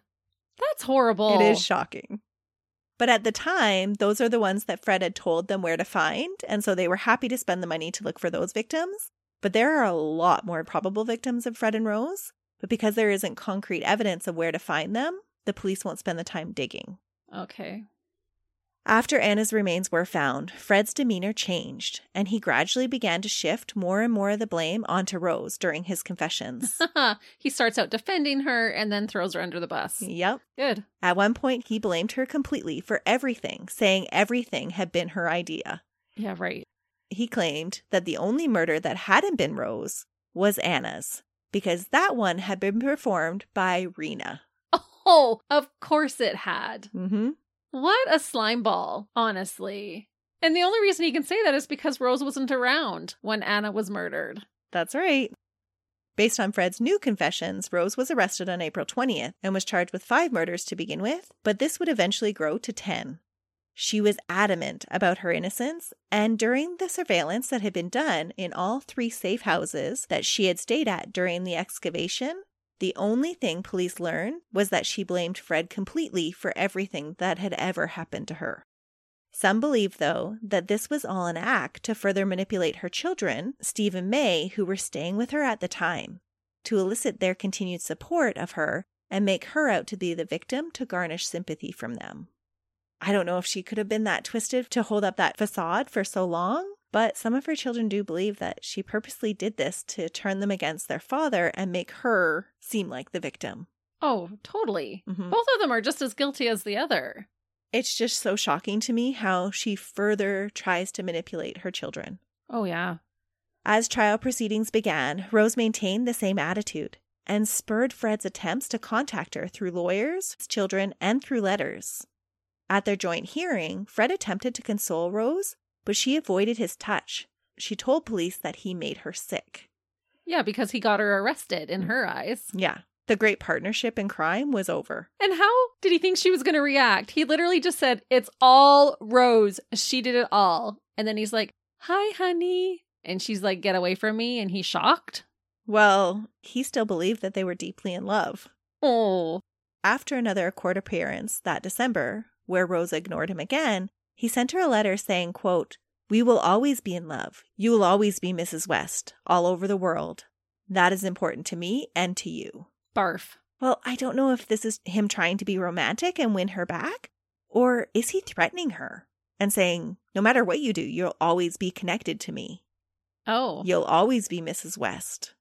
maybe. I was taking it more as his undying love for her, but maybe. Who knows? It's really hard to tell. At this point, this is when Fred is writing all about Anna in his diary as well. okay. And Anna's the only one he actually really loved. hmm But at the same time, he's still trying to get Rose's affections. Well, we know that their relationship is extremely dysfunctional, so who really knows? Very twisted. Fred's behavior became erratic in prison, and he was put on suicide watch at HM Prison Birmingham. The watch didn't work. Taking advantage of the guard's lunch break on New Year's Day, 1995, Fred hung himself using a noose made out of his bed sheets. A drawing of a gravestone was at the bottom of his suicide note that was found in his cell. On the gravestone, it was written, Cherished memory, Fred West, Rose West. Where there is no shadow, rest in peace. He waits patiently for Rose, his wife. See ya. Sorry. The world's a better place. And trying to be all romantic, is that what he wants on his headstone? Yeah. Did they put it on his headstone? No. Good. Sorry, maybe I shouldn't have said that, but the world is a better place without him in it. All the things he did to all those girls, his daughters, everybody? Yeah, but he took so much information to his grave. That is true. It is believed that there are a lot of secrets that he hadn't revealed yet. Oh, definitely. And it's a cop out. He then doesn't have to face the consequences of his actions. No. Some people believe that he committed suicide over Rose's rejection of him, but I feel it's more that he was just trying to get out of facing what he had done. In interviews with different people, and while in the company of Janet Leach, Fred's designated appropriate adult, Fred was said to have claimed that there were over 20 women that had been murdered, and that he would reveal one during each year of his imprisonment. Some believe that this was just one of his fabricated stories. Other believe that this time he wasn't lying. There are many suspected victims that will never formally be linked to Fred and Rose West. During the short time that Fred spent in Glasgow, four women fitting Fred's type went missing. In Gloucester, between 1966 and 1975, there were eight abductions where the perpetrator matched Fred's description. And what if 20 was a low number? They say when a doctor asks a patient, How often do you drink? You should usually double that because they're not going to tell the truth. So I'm wondering if he was even being conservative with that number. Well, he took all of that information to his grave. There was one missing 15 year old, Mary Bastholm, that is largely suspected to have been murdered by Fred. She went missing in January 1968. She was last seen leaving her boyfriend's home carrying a Monopoly set. The pieces of the Monopoly game were later found at a nearby bus stop. To this date, her body has never been found, despite police reopening this case in 2016 and excavating the basement of the former Pop In Cafe where she used to work. There are claims from various people that dozens of more bodies were buried on a farm on the outskirts of Berkeley in Gloucestershire, but currently police do not believe that there is enough evidence to justify the expenditure. Hmm. One of the saddest parts in this case, in hindsight, is that a lot of this could have been avoided. Besides the multitudes of neighbors and coworkers that had known about the abuses that were going on, so did the police and the judicial system. In late 1972, shortly after moving into 25 Cromwell Street, Fred and Rose convinced Caroline Rains to come and live at their house as a nanny. Rose had apparently been too busy with clients to care for the children all the time. That or the West had come up with a believable story to lure young girls into their home. The same ruse had been Anna's story, and that's how Rose had come to live with Fred as well. Caroline accepted the offer, and her parents agreed to the arrangement because the West promised to take good care of their 17 year old daughter. At first, Caroline was friendly with Rose because they were a similar age. While staying at the West home, Caroline became uncomfortable with their behavior. Yeah, no kidding. Mm-hmm. She said that Rose was tactile and would often touch her, saying, quote, Oh, I love your hair, and you've got lovely hair or lovely eyes. Of Fred, she said that he, quote, bragged about really strange things as well.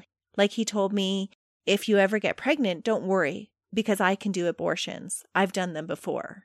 Gross. That's not something you say to a 17 year old girl, you creep.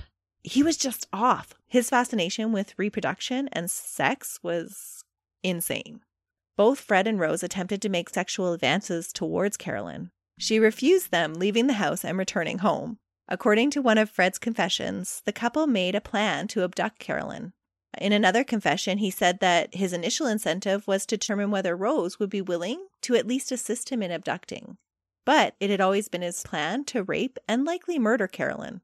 Ew. Because he saw someone he wanted and he didn't get her yet. Right. Ugh. By Fred's accounts, Carolyn was their first victim, and he was just trialing Rose out to see if she was twisted enough to go along with his plan.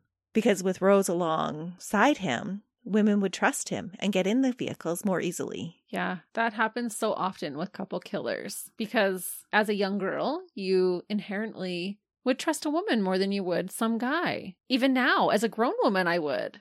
Mm-hmm. You feel a little bit safer, Right. but that wasn't the case.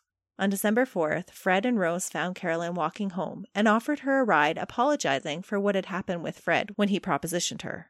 Rose sat in the back seat of the car with Carolyn to have a girls' chat while they pretended to drive her home. When Rose started to paw at Carolyn and make advances, Carolyn once again resisted. Fred repeatedly punched her until she was unconscious. Then they bound her, took her to the cellar where Rose led the assault. Throughout the night, she was molested and beaten, smothered, and tortured. Ugh. The next morning, when Rose left the room, Fred raped Carolyn and threatened Carolyn's life if she ever told Rose what he had done. Carolyn would later say that Fred told her, quote, he would bury her body beneath the paving stones of Gloucester. He told her that he had killed hundreds of girls and that she was primarily being brought to the house for Rose's pleasure. That's why Fred didn't want Carolyn to tell Rose that he had raped her, because Carolyn was supposed to be for Rose. But he had to get his fun in too. Mm-hmm. Ugh. He offered to keep Carolyn alive if she agreed to stay at the house and be their nanny again. Carolyn pretended to agree and waited for them to drop their guards so she could escape. Believing that Carolyn wanted to be their sex slave, Fred and Rose released her from bondage and gave her a list of chores to do. When they drove to the laundromat later that day, Carolyn fled. When she returned home, she told her parents what had happened, and her mother immediately contacted the police. There was a hearing on January twelfth, 1973. What? Fred was 31 and Rose a mere 19 and pregnant once again. Carolyn was too terrified to testify, and Fred was able to con the magistrate into believing that she was a willing partner in what had happened.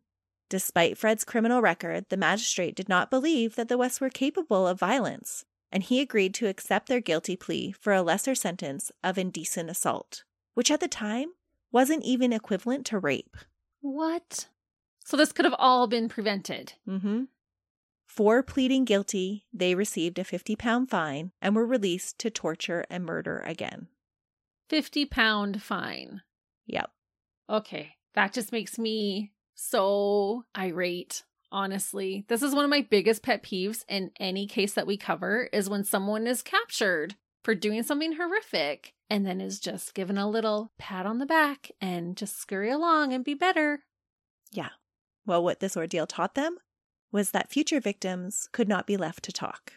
Right. It was only three months after that that the couple had abducted Linda Gough. Wow. So obviously, 50 bucks was worth it for them. Oh, definitely. Mm-hmm. Rose was put on trial on October 3rd, 1995, for the murder of Charmaine, Heather, Shirley Robinson, and the other girls that were buried at 25 Cromwell Street. The impartiality of the trial, right from the beginning, was questioned. There was a media frenzy for any information about this case at the time. This led to media outlets offering exorbitant amounts for any statements that would give their headlines the edge. They even approached people that would take the witness stand, offering them money. So unethical. Mm-hmm. And it could possibly taint any of the testimony that was given. For sure. After hearings, though, it was determined that the trial could proceed. Throughout it all, Rose showed little emotion, maintaining her innocence, blaming everything on Fred. Which is so convenient now that he's dead. Mm-hmm. To prove her guilt, because there was no physical evidence to link her to the crimes, the prosecution relied heavily on similar known behaviors to show that Rose was the aggressor and not just an annoying accomplice or a battered woman forced to take part. Carolyn, now going by the last name Owens, bravely took the stand 23 years after her ordeal to testify that Rose had taken part in her abduction and rape. Carolyn said, quote, When I went to the witness box, I could see her up to the left, and all I had in my mind was, I'm going to face her this time because I felt so guilty about not getting them a prison sentence the first time around. Oh, If I had gotten them a prison sentence, probably none of these girls would have died. she can't wear that guilt. No, but she does.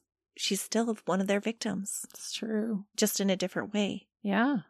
Another victim, known only as Mrs. A, also took the stand, as well as a very conflicted Anne Marie.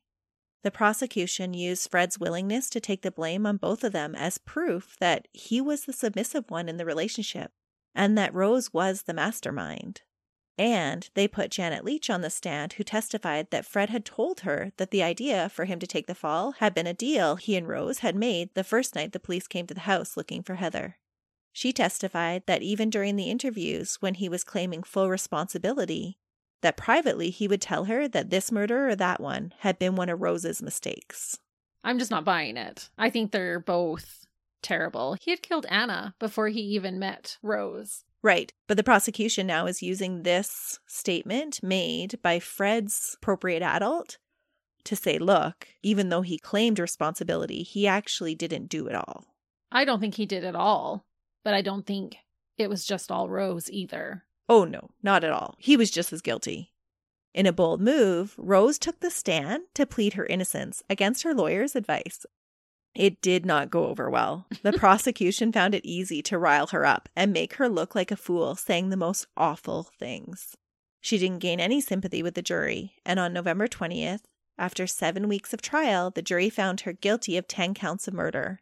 She received a life sentence and was told that she would have to serve at least a minimum of 25 years in prison. Later, that sentence was extended to a whole life order, Good. which means she will never get out.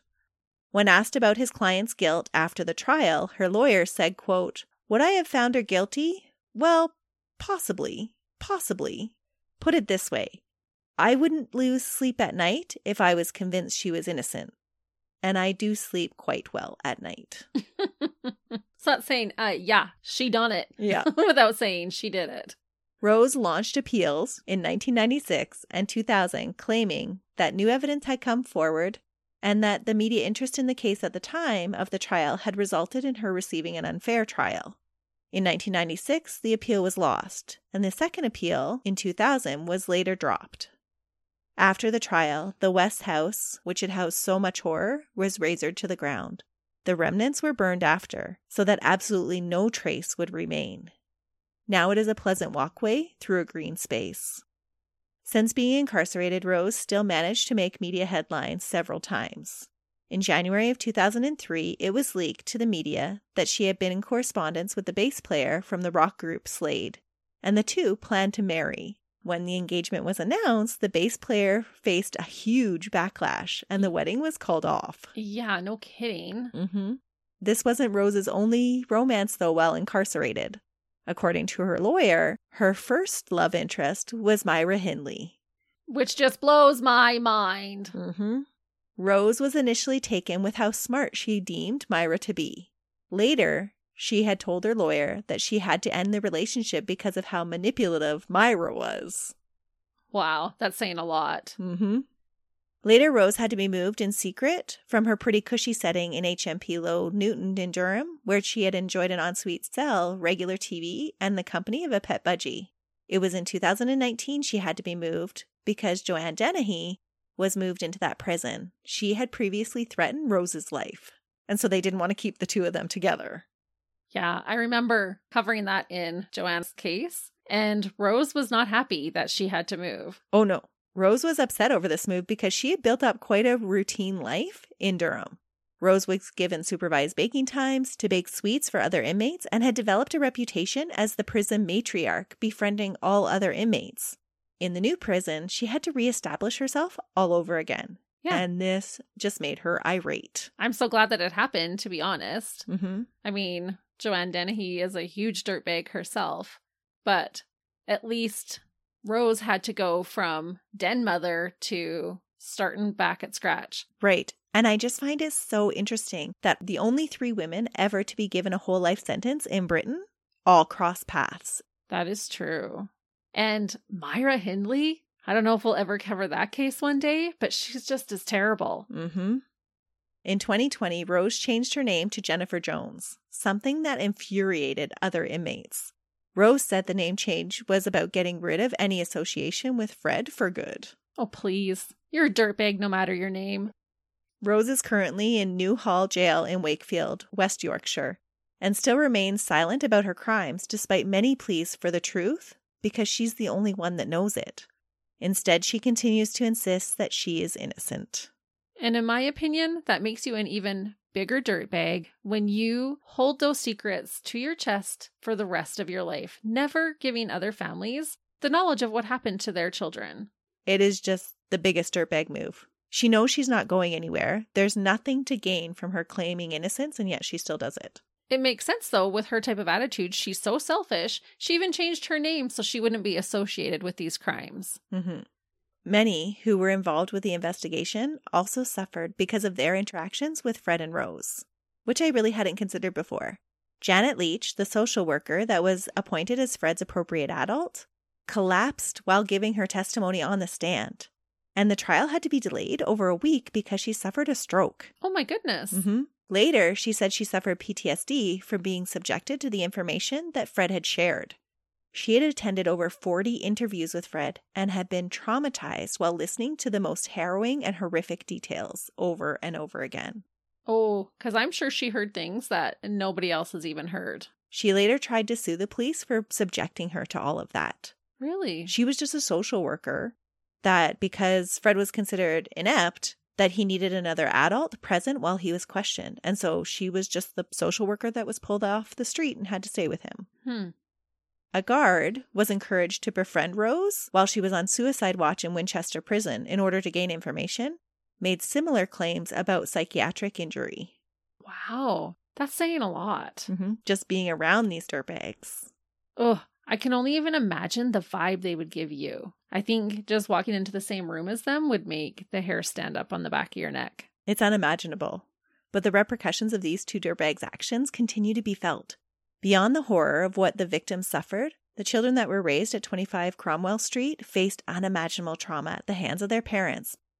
Almost all of the West children have changed their names. Anne Marie has struggled to come to terms with her past and how she feels about her parents. She continued to visit her father in prison but testified against Rose, something she said she later felt guilty about. Aw. After the trial, she told the press that, quote, people say I'm lucky to have survived, but I wish I had died. I can still taste the fear, still feel the pain. It's like going back to being a child again. She would try to commit suicide twice as she battled with the abuse and her feelings from the past. Oh, that's heartbreaking. She would eventually find a life that made her happy, but it was a long journey for her. What an amazing person. Mae changed her name and had plastic surgery done to avoid association with her parents. She now has two children and has spent a lot of time in therapy. Always believed that her father was guilty, but struggled to come to the same conclusion about her mother. For 10 years, she supported and visited her mother in prison. Through her continued contact, she slowly began to see the side of her mom that her childhood self had hidden. She said she ended contact with her mom after experiencing more of her coercive, controlling behavior, and now believes that her mother was a willing participant in the crimes. Wow. When asked if she thought the killings stopped between Allison and Heather's death, Mae answered, quote, I don't think he did. I think he stopped using the house. Oh, that never even occurred to me that he'd be doing those things somewhere else. He did work construction, so he had Oh, ample opportunity to hide them in other construction sites. Yeah. Steve took quite the opposite view. He stood by his dad even while admitting that he believed he was guilty. Of his mom, he said, quote, She was the callous, the evil, spiteful, vindictive, manipulative person out of them. Referring to his dad, he said, He was just a minion in a way. He just did what she wanted him to do. I'm not saying he didn't get any gratification from it. I'm sure he did. But basically, the torture was driven by her. So I think that she was the driving force in the pair. And I feel that people don't really get that. Stephen, in his late 30s, was imprisoned for having sex with a 14 year old. The sex was apparently consensual and conducted while Stephen was working as a builder. No, it's not consensual when you're in your 30s and she's 14. Yeah. The relationship was discovered after the child became pregnant and Stephen took her to a clinic for an abortion. His lawyer said of Stephen's behavior, quote, he had one of the most traumatic and distressing childhoods one can imagine, and what happened affected his emotional development. While in prison, Steve sought out treatment and now says that his conviction saved him because he was able to receive the help and to start understanding himself and his past. He says now he is a completely different person. Good. Up until that point, he hadn't even really made the connection to who he was as a person in his behavior and how that connected to his past. Right. And I just find it so interesting that you're seeing that cycle of abuse continue through the generations. That's what his grandfather did. That's what his Mhm. father did. And unknowingly, that's what he did too. right. But thankfully, he was able to recognize it and put a stop to it. But he says that that wouldn't have happened if he hadn't been convicted. Interestingly, Fred was never convicted. Right. And got off the first time. It just goes to prove that the cycle can be stopped. Had Fred been thrown in prison after Caroline, maybe he could have received some help. Tara says that her childhood, like everyone else, shapes how she sees the world. Her view has made her more apprehensive, saying, quote, I don't open the front door to anybody. I don't let the children out to play. I'm probably overprotective, but I fear them being taken by someone like dad. If the children go to a party, I go. If they go out to play, I go. I know what evil is out there. I lived with it for many years. Who can blame her, honestly? She too struggles to make sense of the past and why she was spared some of the abuse that her siblings and strangers faced. Tara told a reporter that, quote, I realize now that dad was only interested in his natural daughters. He thought they were his property. Because I wasn't his daughter, he left me alone. She didn't have any of the sexual abuse? No, That doesn't even make sense, though, because he did it to other girls that they had picked up off the streets. that weren't his. yeah. But this is what Tara has come to believe in her mind. That's what saved her. Because she has this kind of survivor guilt. That Mhm. is interesting. Yeah. But it does show that dynamic of a child trying to make excuses for their parent. That's true. And it's clear Tara clearly still finds it hard to blame her mother as well, saying, quote, It's not like we were hospitalized. She didn't break any of our bones. And mom always made sure we went to the doctors, dentist, and were smartly turned out. She wasn't all that bad. Tara still visits Rose twice a month. Really? Mm-hmm. Well, we can't judge. No, not at all. Mm-mm. That relationship is so hard to understand from the outside and from the inside. Oh, yeah. Louise has changed her name and has stayed for the most part silent about her past and how she is coping. She maintains a strained relationship with her older siblings. Barry struggled the most with drug addiction and severe mental health issues as a result of the abuse he suffered with his parents while growing up. He tried to commit suicide in 2015. At the time, he admitted that he had taken many overdoses. He also suffered from PTSD, anxiety, depression, and chronic pain from the physical abuse. Oh, He changed his name and frequently changed his address, but could never escape. In 2020, he was found dead in a hostel in Maidstone, Kent, of an overdose. Before his death, Barry said of his parents, quote, I was happy when my dad committed suicide, and now I think they should put my mom in a room with all the parents of the people she helped murder, so that they could tear her to pieces. She's a psychopath. wow. That's a powerful statement. Mm-hmm. He could never recover from what had happened to him or what he saw. That would be so hard because he was the one that saw his sister be murdered. Yep.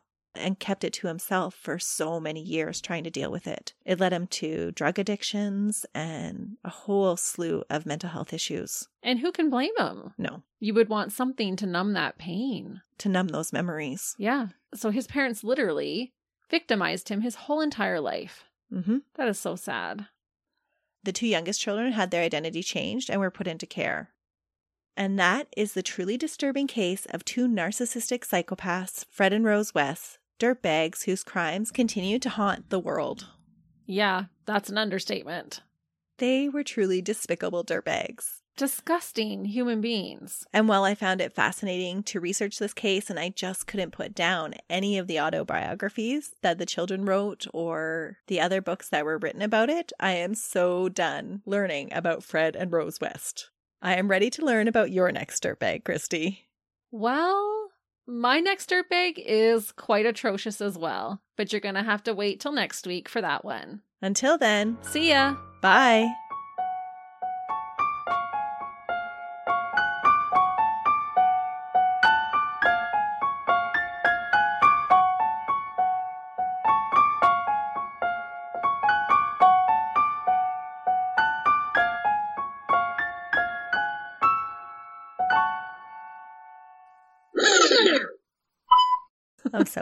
Bloopers. Put it in there. About how despondent their mother, their mother, Their mother. huddle mother, huddle fodder. Forgot about that. It's about how despondent their mother. I thought you got it out. Of I didn't. I was, I was like, oh, she'll say it good this time. Nope. Rose was the. Don't Sorry. laugh, Chrissy.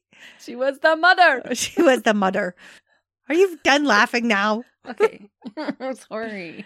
You're the one that keeps Uh. saying mother. The skewed views of Fro- Frode and Rose. The skewed views of Heather. No, not Heather. I'm just making crap up now.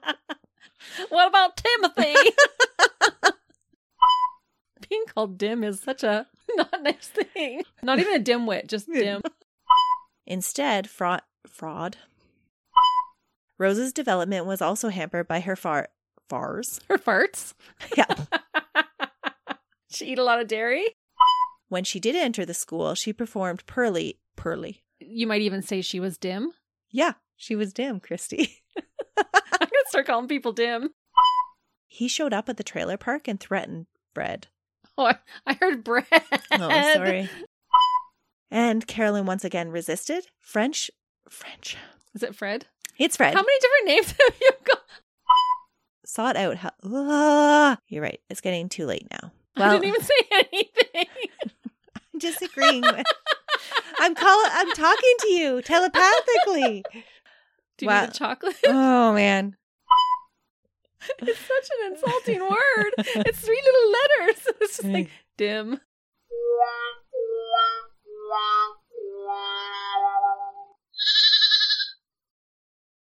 Hey, we're live, pal, and we'd love for you to come check out our podcast, Tales from the Estate. Each week, we talk about our top five favorite somethings. My beautiful wife, Caitlin, likes to share all sorts of random facts. Yeah. Did you know that cows have accents? We did now. But we also review all sorts of snacks and other great things. And so, if you love everything random, I think you'd enjoy Tales from the Estate. So come check us out. Yeah. Okay, thanks. Bye.